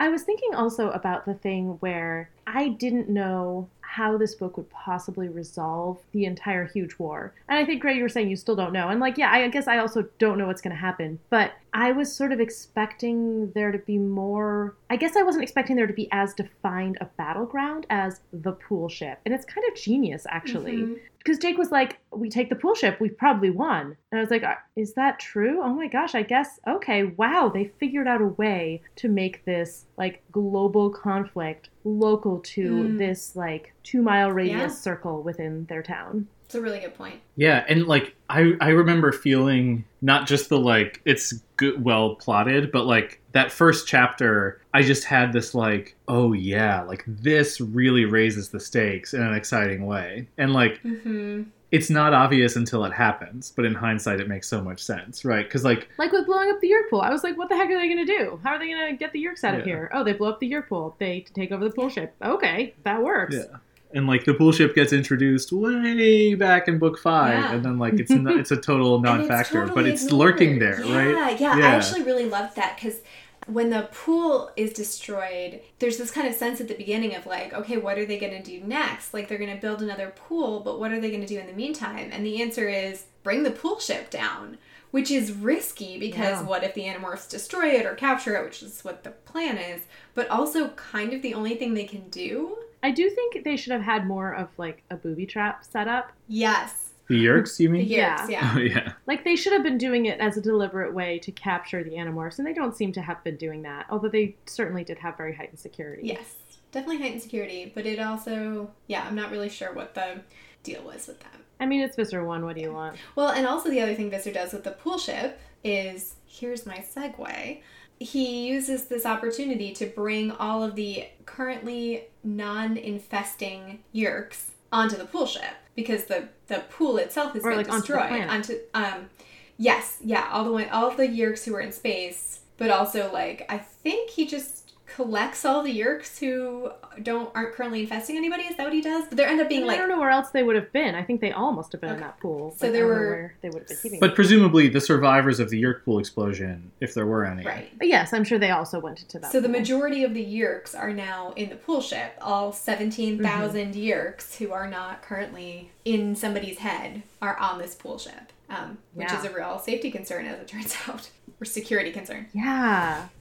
Yeah. Yeah, so that thing where Jake does that thing. that we've been talking Um, about since book six.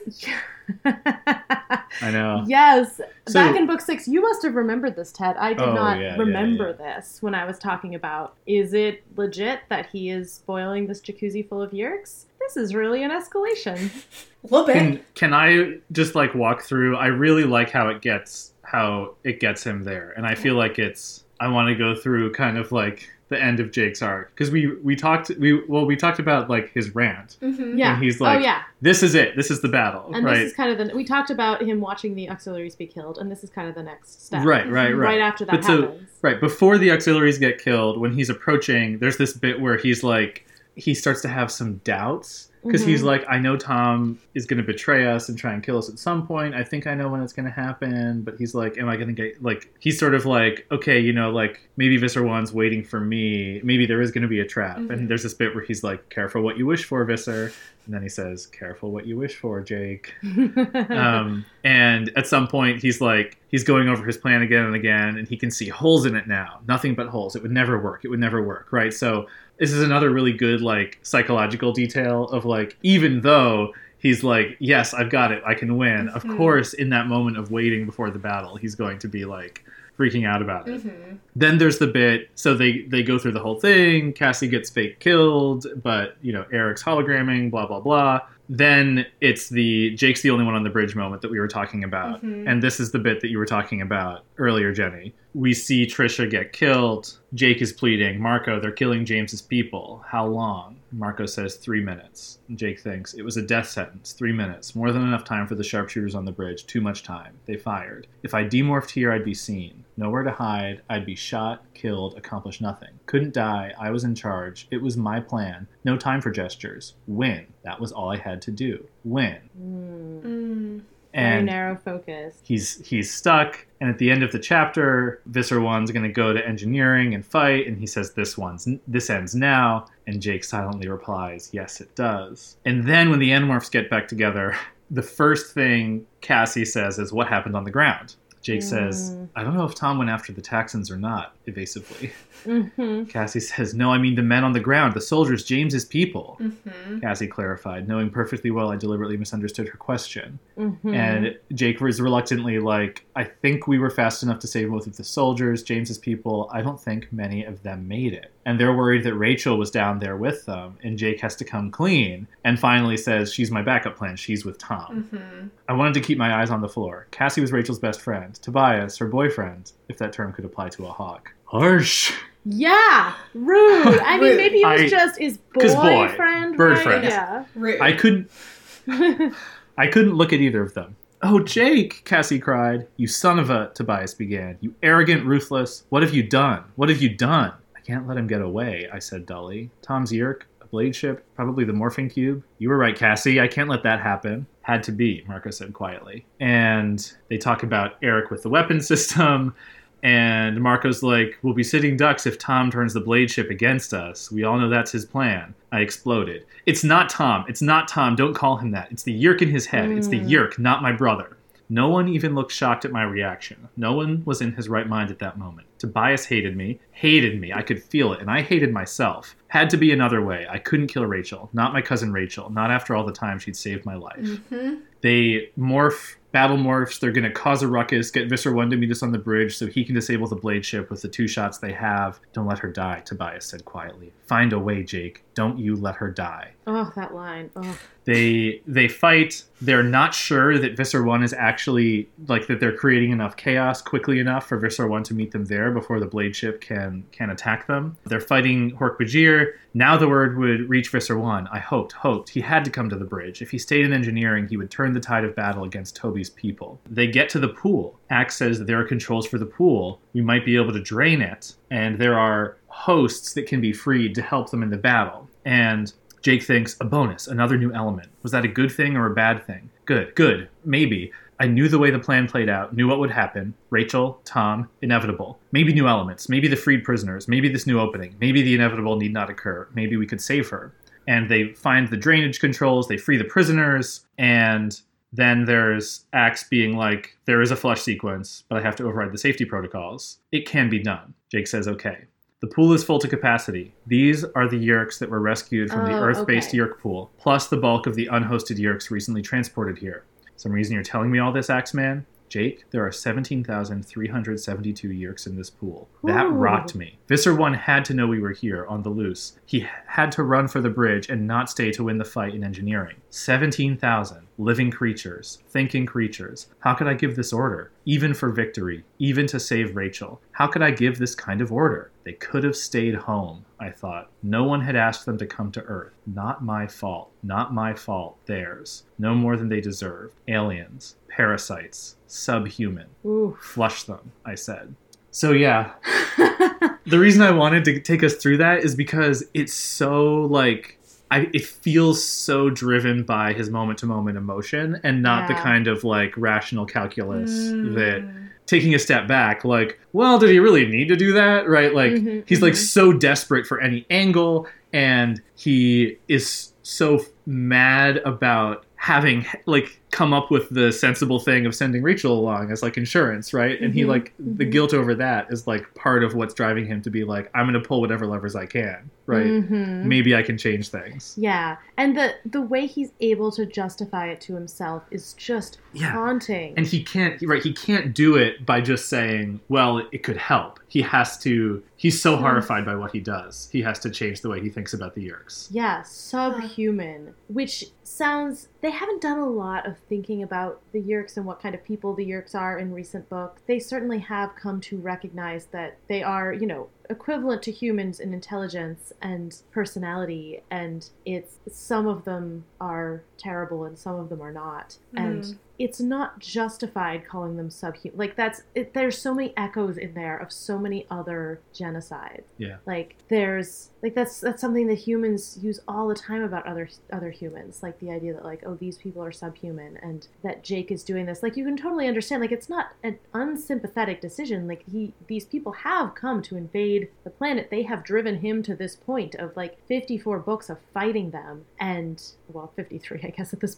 And they are the aggressors here, but also like he says they could have stayed home. No one had asked them to come to Earth. That he doesn't know that that's true. Yeah. Like he doesn't know that everyone there wants to infest someone. He doesn't know that they've ever had a choice about where they've gone. Some of them are maybe future peace movement people. Like I mean, this is all obvious, of course. What I'm saying, it's just Yeah, it's yeah, yeah. so it's so haunting. Yeah, and the the next page is worth reading too. So this is the the beginning of the final chapter in the book. The pool ship's main pool went through its standard cleaning cycle, draining the gray sludgy water out into the vacuum of space. The water and the parasite creatures within it froze instantly. The pool became an ice cloud falling away from the slow-moving pool ship. How many had Ax said? Seventeen thousand and how many? How many Yeerks had felt the sudden stab of terror as they realized what was happening? Frozen now. Crystals. An orbiting graveyard. Let's go, I said. We ran from that place. Ran from thoughts of what we'd done. Ran for the bridge. His fault. It was Visser One's Mm. fault, all of it. Who had started this war? Not us. We hadn't asked for it. It was him. Him and his filthy subhuman parasitic race. His fault. Not mine. Mm. Not mine.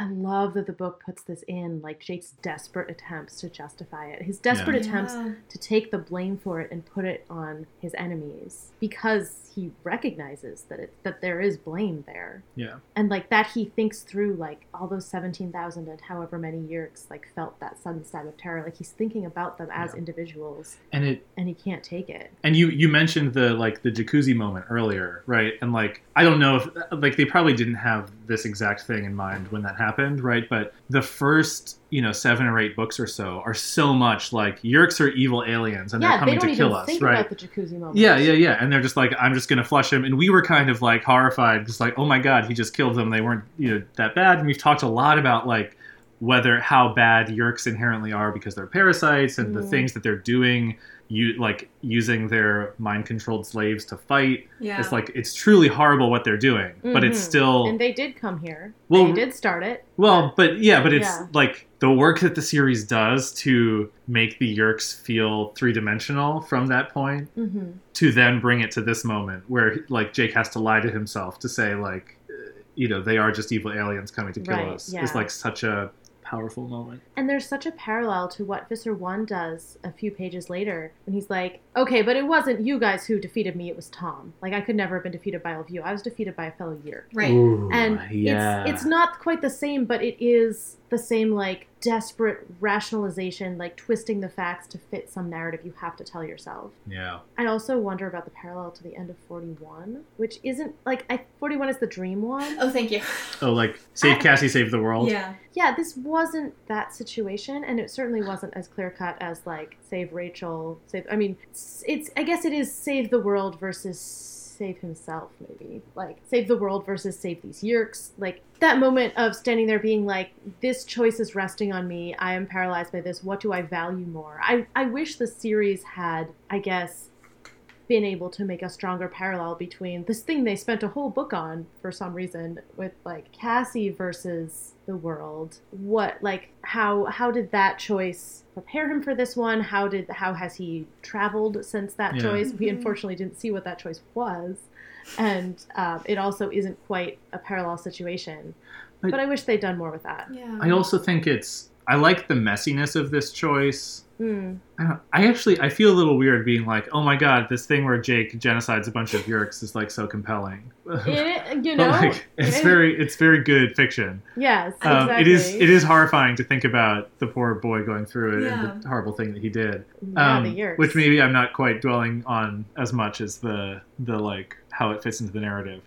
But the thing that I like about the messiness of the choice is like the series is ending, right? And sort of the way Mhm. that we most fiction, I think, has simpler choices than this. Mhm. And you would either get in a in a situation like this, Yeah. Jake is like, I flushed all these yeerks because it was the only way, and I feel bad about it, but the way the plot works, everyone can see it was definitely the only way, and what I did mattered, and it counted. Yeah. Or he'll say, Ugh, even if it means I die and everyone dies and the war is lost, I won't do this, Uh-huh. and I'll keep my humanity. That's and for did, plot right? reasons, Yeah. it will work out anyway. yeah. Right? Like you kind of get karmically rewarded. uh-huh. And this choice is neither of those things, right? Mm. It's a total gray area. Yeah. The consequences, it helps a little bit, but maybe not enough to be a deal breaker. Like, yeah, you does don't it help know. seventeen thousand lives worth? Who knows? Well, right, right, right. There's a, it's kind of How do you meaningless to make that, that? calculus, Yeah. but I feel like most choices like this, where it's like he's like sort of staring into the abyss and trying to like how what is it worth to win? He makes the choice and he doesn't know how much it mattered, right? Like I think that's the kind of that's like the power behind it. And you know, we'll see probably a little more in 54 Yeah. about like whether it mattered or not. But, But it's also like how he had to throw all of his people at this problem because he didn't know who he would need, yeah. and it's Hmm. narratively untidy in a way that's really good and Yeah, compelling. yeah, I think you're right. And I that, that that's actually fixes point. the auxiliaries. Like the fridging aspect of it aside, it would to- I would totally buy like if he had thought like, oh god, like I really didn't need to send all those people, right? Like if he if he had taken a second Yeah. just to be like that was overkill and that's a mistake I can own, right? Like that's Yeah. again the same He kind of can't thing, own right? mistakes right now though because he has to focus on winning No. I know, Yeah, I know, It's I so know. hard. I also it, wa- I was just thinking the Cassie versus the world thing. Cassie's already said you can't have me, right? Like he doesn't he doesn't totally acknowledge this, but like him in the second half of the book is all like I feel like there must be a seed of doubt planted by Mm. Cassie's like, let's wait a year.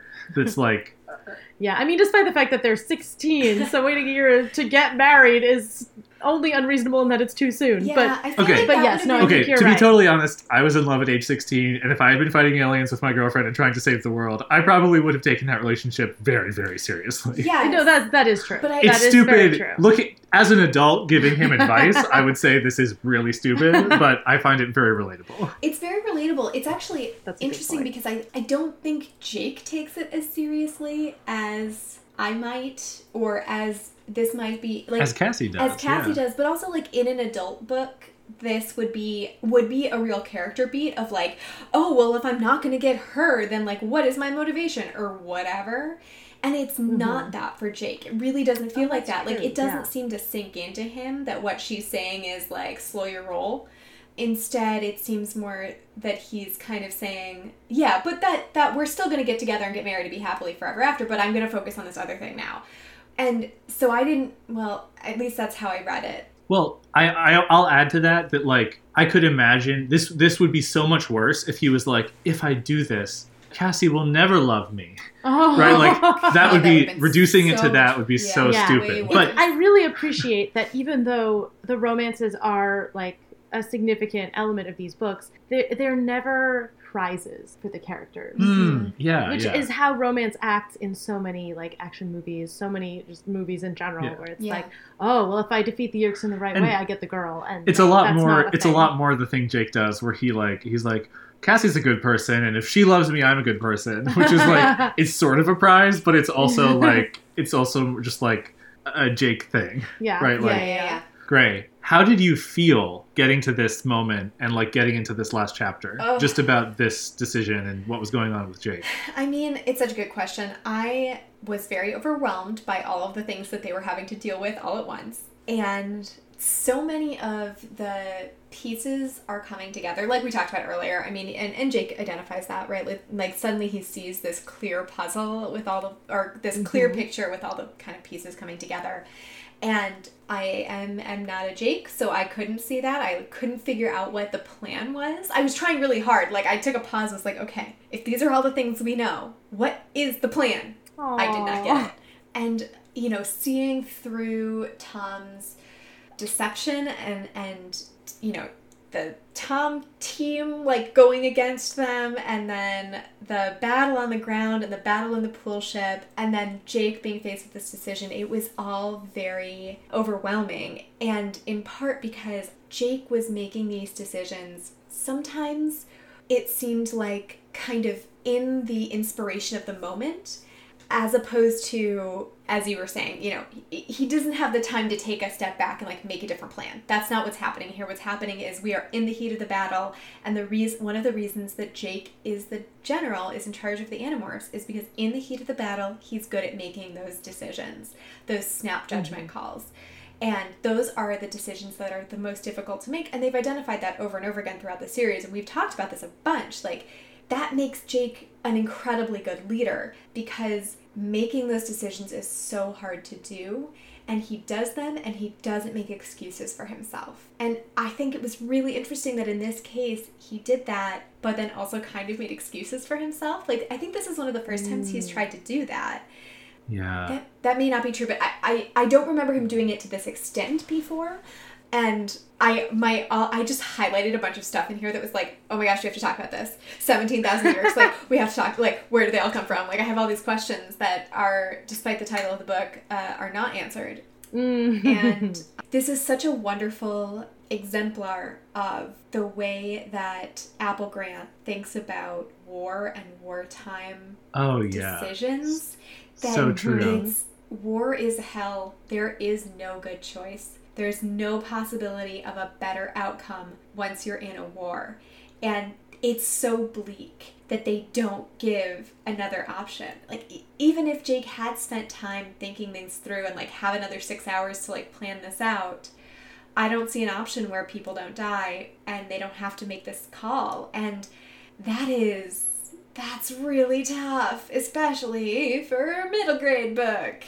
Yeah, so Yikes. kudos for to this series for going to the slaughter of 17,000 at eh, like sapient beings for like its heroes like Yes. final choice. I mean, I don't know what else is going to happen, but you know, Yeah. it's like yeah, it's the climax of the the book's Yeah. themes the fact that I mean the fact that he can do it in a middle grade book probably has a lot to do with the fact that they are slugs and do not look like people, and that it's of such a distant method of like flushing the He pool into space, which is also probably why he is able to do it. yeah Mm-hmm. Um, but just like what a what a move like on the part of the series. a Like I really really respect that they went there. but it's yeah But they they brought it to its logical conclusion. yeah Yeah. You know, they, they they didn't cop out in a way that I think they could have, and it would have been very disappointing to us as like adult readers of fiction. But like to a middle grade reader, a cop out might not have felt quite the same way. I don't know. You guys will be able to speak to that better because you actually read these in mm-hmm. middle grade. But I feel like I didn't have the same sense of what of of kind of story arcs,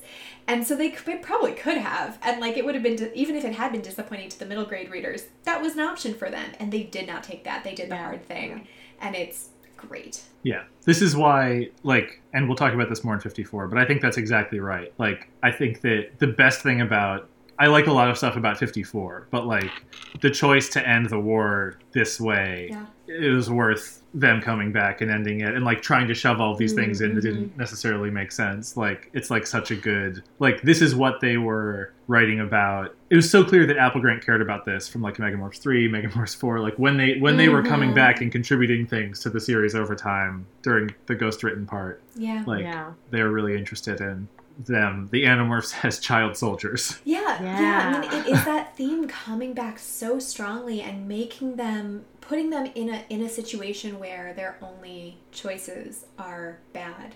It's such a Yeah. strong move and such a real testament to how great these books are and and how strong Applegrant are as writers.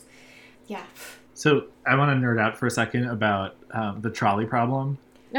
Some stuff that you guys were just saying just kind of clicked for me. So like the Uh-huh. trolley problem is there's a runaway trolley and it's heading towards you know five people on a track. Mhm. Do you want to pull the lever so that it diverts to another track where there's one person who Sure. will die? And it's like you'll save four people, so like in some sense of like the value of life, you know that's good, but you have to then consign that other person to death who otherwise would Right. not. And you are killing them as opposed to just standing back and letting something happen. Exactly. It's not your fault. It's just you have the power to affect the outcome, right? Mhm. And so the trolley problem has been done like done to death. Done People do all sorts of like you know, you know, like, Variations. no yeah. pun intended, but um, Wait, what? done to death. Oh no.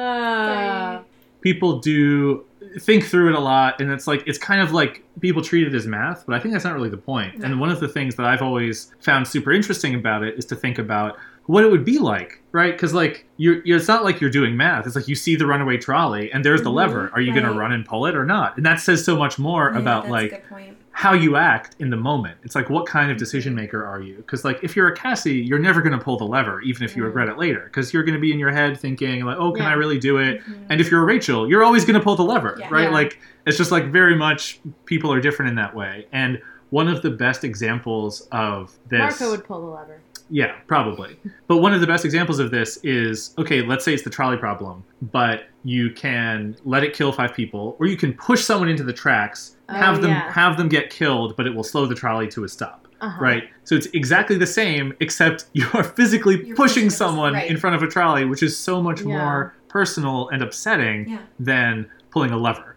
Right? And so like this has I think that element of he's deciding in the moment and also he's like a, he's one step removed from doing it. Yeah. Right? He's not like squeezing 17,000 Yeerks to death over one and over by and one. over Oh again. my Right? god. there is a little bit of that like they Yeah. go on a Taxxon slaughter earlier in the book Yeah, so they do face that choice in a way but right like the fact that he's pushing a button Mhm. and not doing something even like destroying the Kandrona and letting them starve out over three days would be very different from Yeah. this Yeah, choice yeah. Here No, it's a Ooh. it's a really good point, and I the other way in which that manifests, there's a, a great line that General has, where Jake is describing his plan, and the General says basically like, "No offense, son, but you guys are guerrilla fighters, which is a very different thing than what you're asking us. You're asking us for the charge of the Light Brigade, and it's such a good point, and and something that we've talked a lot about is that their skills lead them to do these sort of raids, right? These kind of like Mhm. you know, terrorist style, In and out, like, yeah. yeah. go in, do as much damage as you can, and get out. And a final battle can't be that. Mm-hmm. It's a totally different arena. And the trolley problem is a great way to think about that too, because, you know, the variations of the trolley problem, the, the main one is just, you know, do you pull the lever to divert it? But then you get these variations to continue the thought exper- the thought experiment. And it's things like, okay, but what if the one person who dies is your mother, you know, or your mm-hmm. your spouse? What mm-hmm. if you don't pull the lever, but you like push someone in front of the tracks? What if, you know, there's all these different variations of it. And I think all of those often change the mental calculus that goes into the thought experiment to begin with, right? It's, you know, well, I guess I wouldn't do it if the one per if it was somebody I loved who I knew I would kill by doing this. Like, but I would if it were me, right? If I could commit suicide by throwing myself in front of the tracks and divert it, then like, yeah, sure, maybe I'd do that. But it's all of those sorts of things that are the game time decisions that Jake's being forced to make. And I just think we've seen each of them grapple with their own version of the trolley problem in one way or another, right? Are we going to save Tobias's mom? Are we going to tell Marco's dad? Are we going to blow up the thing with the nuclear weapon? Right? Like that's a trolley problem. Yeah. Is the And really, this whole thing, Jake doesn't have to do anything. Other people know about the Yeerks. yeah. Like, humans know about the Yeerks. Mm-hmm. Jake could just step back and be like, great, other You people's with it. problems. He doesn't have to take action. He could be the one who stands back and is like, it's going to go worse if other people are in charge, but at least I won't be the one doing terrible things. But I won't be there. And that never even really occurs to him. I Yeah. guess like that maybe is his conflict in book 50 when he like wants to step down. But like Yeah, he bit, steps maybe. forward and like pulls a bunch of levers. hmm Yeah, and and I think he knows that, right? Like the ways that he's describing this. Yeah, it seems like He's he's, really willing to grappling. take the burden of leadership on himself and he like manages to handle that incredibly huge burden, especially now that like everything is spiraled out, by just narrowing his focus and being like nothing matters but winning. It's their fault, not mine. Right. Like just like shutting out all of the oh, conflicting gosh. feelings. Just you saying that, I remember back in the oatmeal book. That's the one where Rachel's like thinking that win at all costs is the first step on the road to hell. Yeah. right? Oh Like, my God. It's Yes. like- Th- those words have been in the series. Yeah. yeah. She's like, even I know. There are some other things like in the moment of the choice. We were, you were talking about how they're like a bunch of untrained kids, and like my understanding of how soldiering works is the reason you have such rigorous training is so that you do the right thing in those real time Mm, situations, yeah. right? And so the, like the ki- these kids do not have that tool set. right. It's incredibly impressive they're able to take action in these Right. situations. hmm And It of course, speaks a lot to the training that they've had over the course of the series. Yeah, having that training doesn't mean you lack empathy or don't make mistakes, right? Like there are lots of people go through that and have to deal with the fact that they did the right thing or the wrong thing with good consequences, bad consequences, right? But like being presented with this choice, it real it's not like no one has ever coached Jake on when it's okay to kill Yeerks Yes. or not. Yeah, yeah, yeah. Right, but that's that is true. actually explicitly what soldiers are trained in. right. Mm. I was gonna say, I mean, part of it is breaking a little bit of that empathy, right? If you if you are Oh conditioned, yeah, that's the subhuman thing. Exactly. Yeah. If you're conditioned to make these choices in the heat of the battle, one of the things that that is doing is removing your ability to empathize with the people you're shooting in the heat of the battle. And like that's an it, it has to be that way in order to do this kind of combat.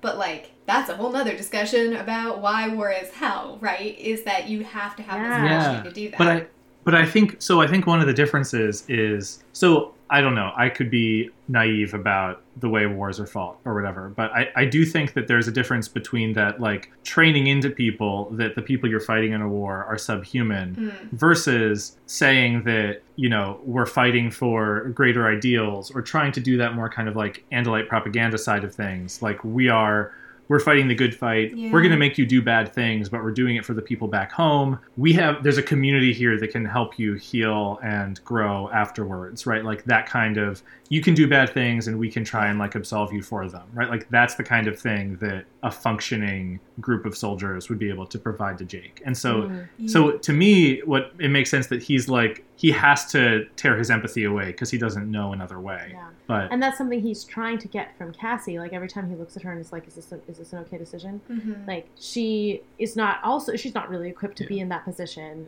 It's a, way too much to put on one person, especially someone you're romantically involved with. Like what a Oh, terrible situation. But yeah, it's uh, something he knows he needs and is trying to get. Yeah. Yeah. Yeah, I just want to just like as a side note, and Ted, feel free to cut this. I I do think that um, the idea of some of what you were saying I think is is right, but I also think that it's some of the like romanticized version of the military that we get as a culture is to see the military as like a, a place of camaraderie where people are supported in the difficult decisions that they're making and then supported afterwards after they have experienced that trauma.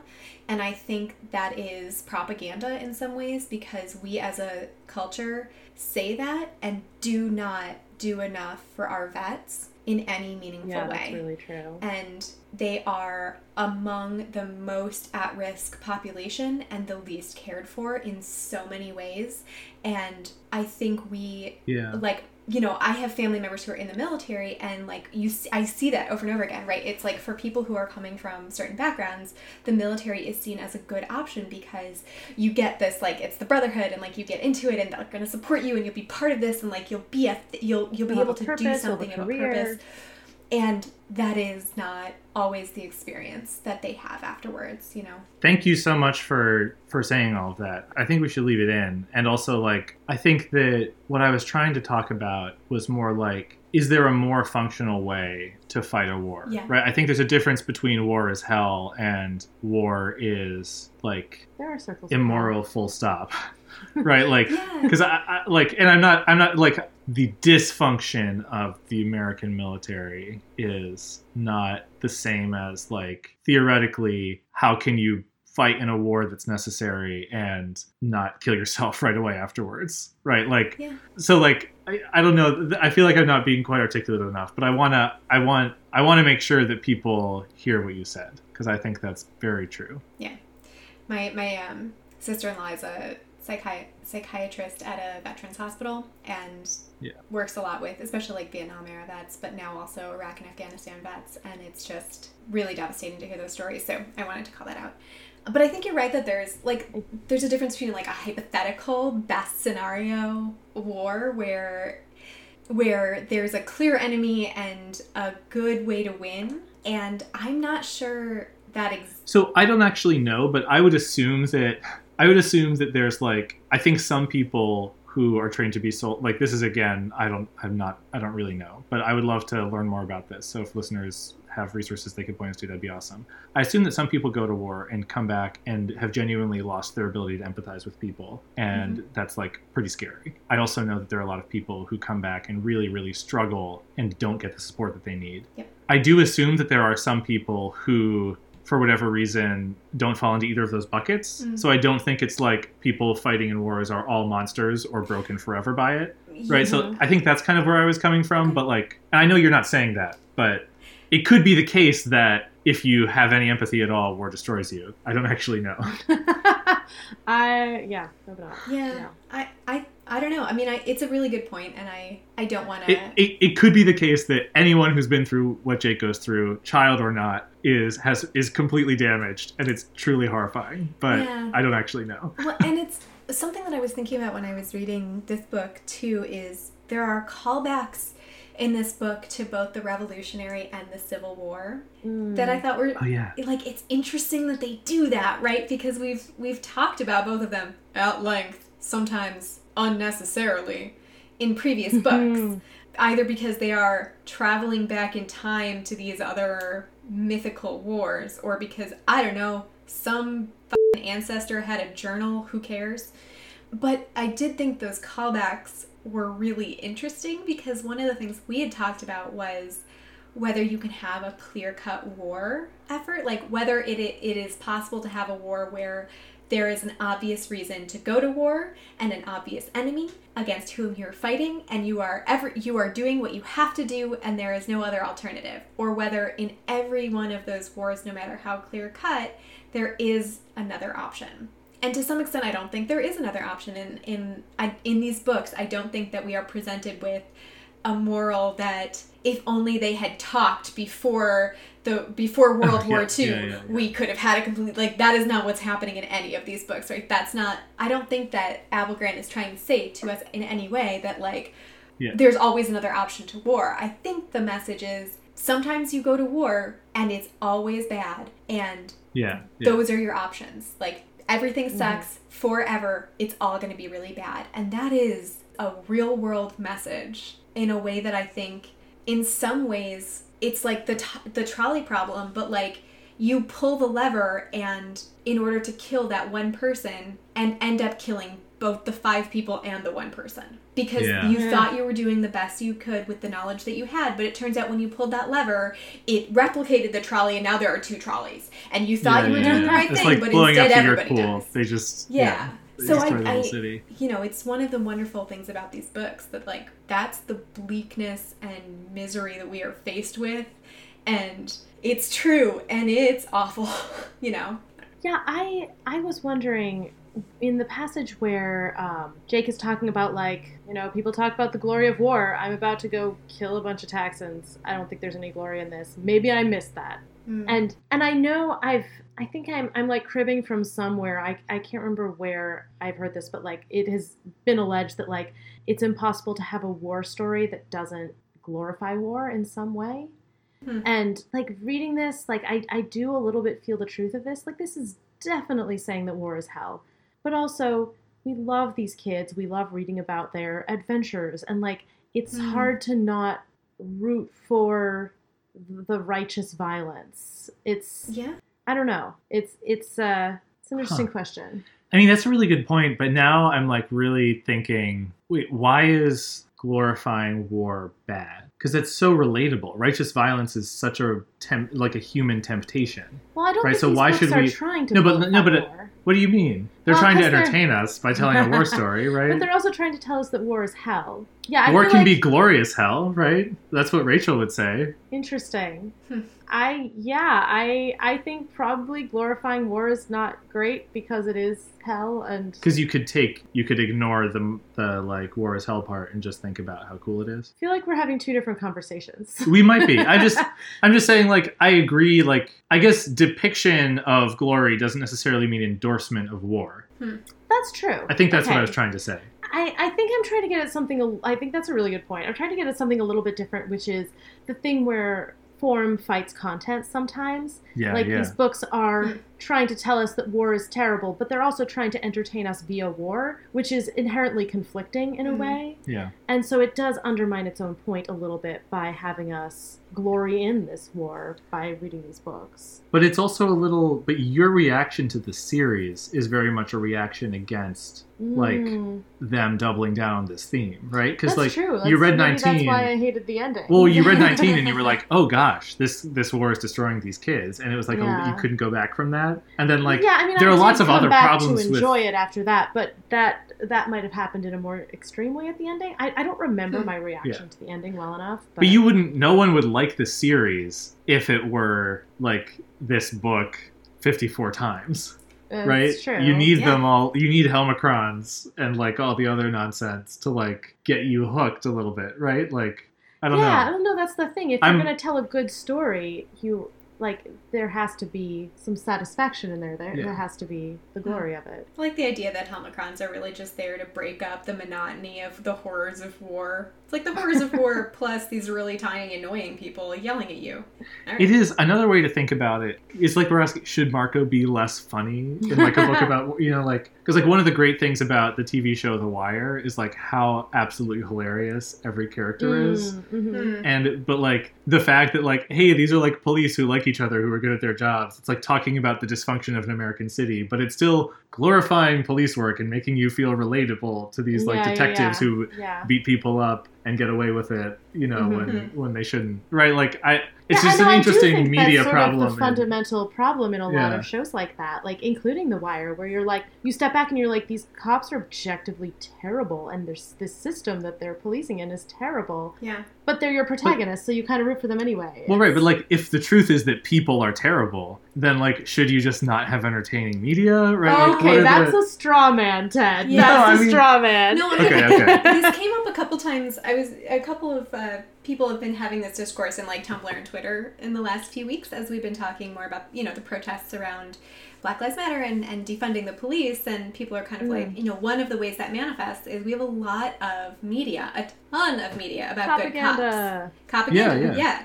And and by glorifying their roles, are we in some way exacerbating the problem of policing in this country because Oh, we're definitely. you know and and I think that's true but how does that apply to the animorphs like is it glorifying war or by pointing out that war is hell? I mean th- when we did the um the mailbag a few weeks ago and I was putting my book recommendations on our website for that episode one of the categories was war is hell. And as i was listening to the episode and like our conversation about that i cut a lot of it because basically what we were saying was like yeah in real life you guys war is hell which nada like we did not need to have that 10 minutes in a very long episode but that included my book racks because a lot of them were like here are real stories about war being terrible. And i was like i need to write that down. Like you guys know you you can open any book and war is terrible in the real lives. People die people are traumatized mm, mm-hmm. civilians die bad things happen. And like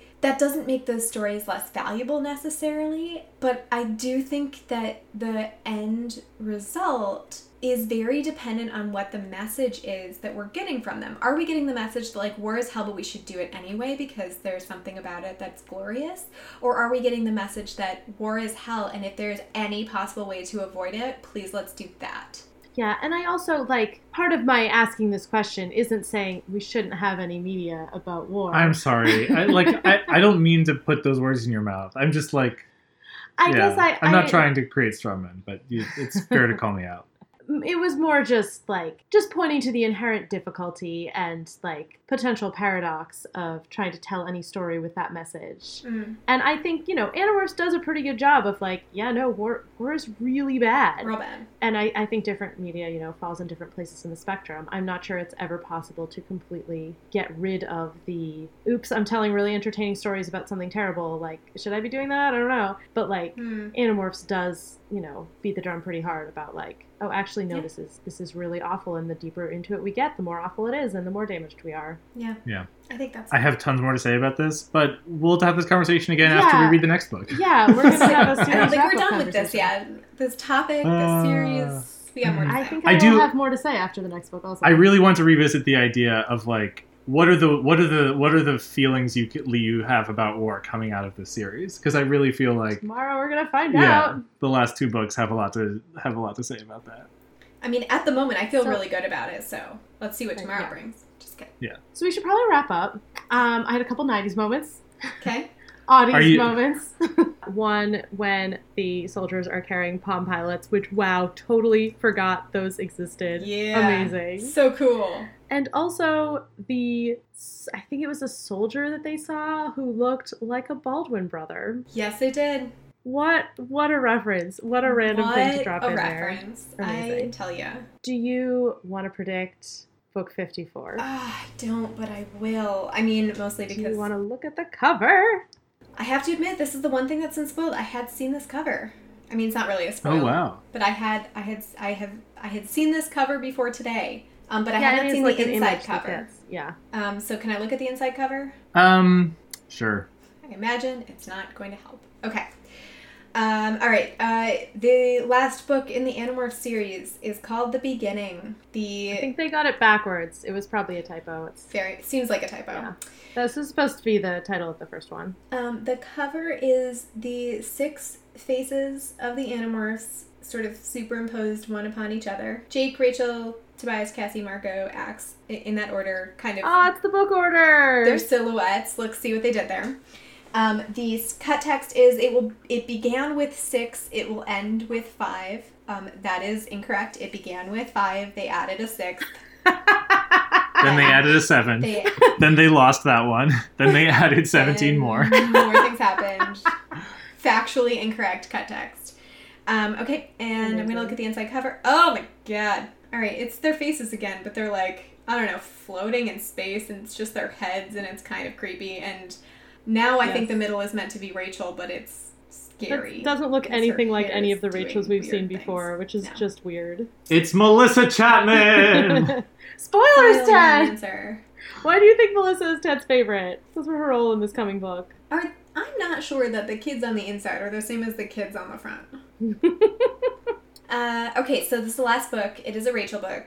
Rachel dies. That is my prediction. I, Okay. for a while I thought We it was going to be. Cassie, but I, I've I think that there's been enough foreshadowing in the last few books, and also given where she, we left her in book 53 off with Tom in a suicide mission, it seems like it's probably going to be Rachel.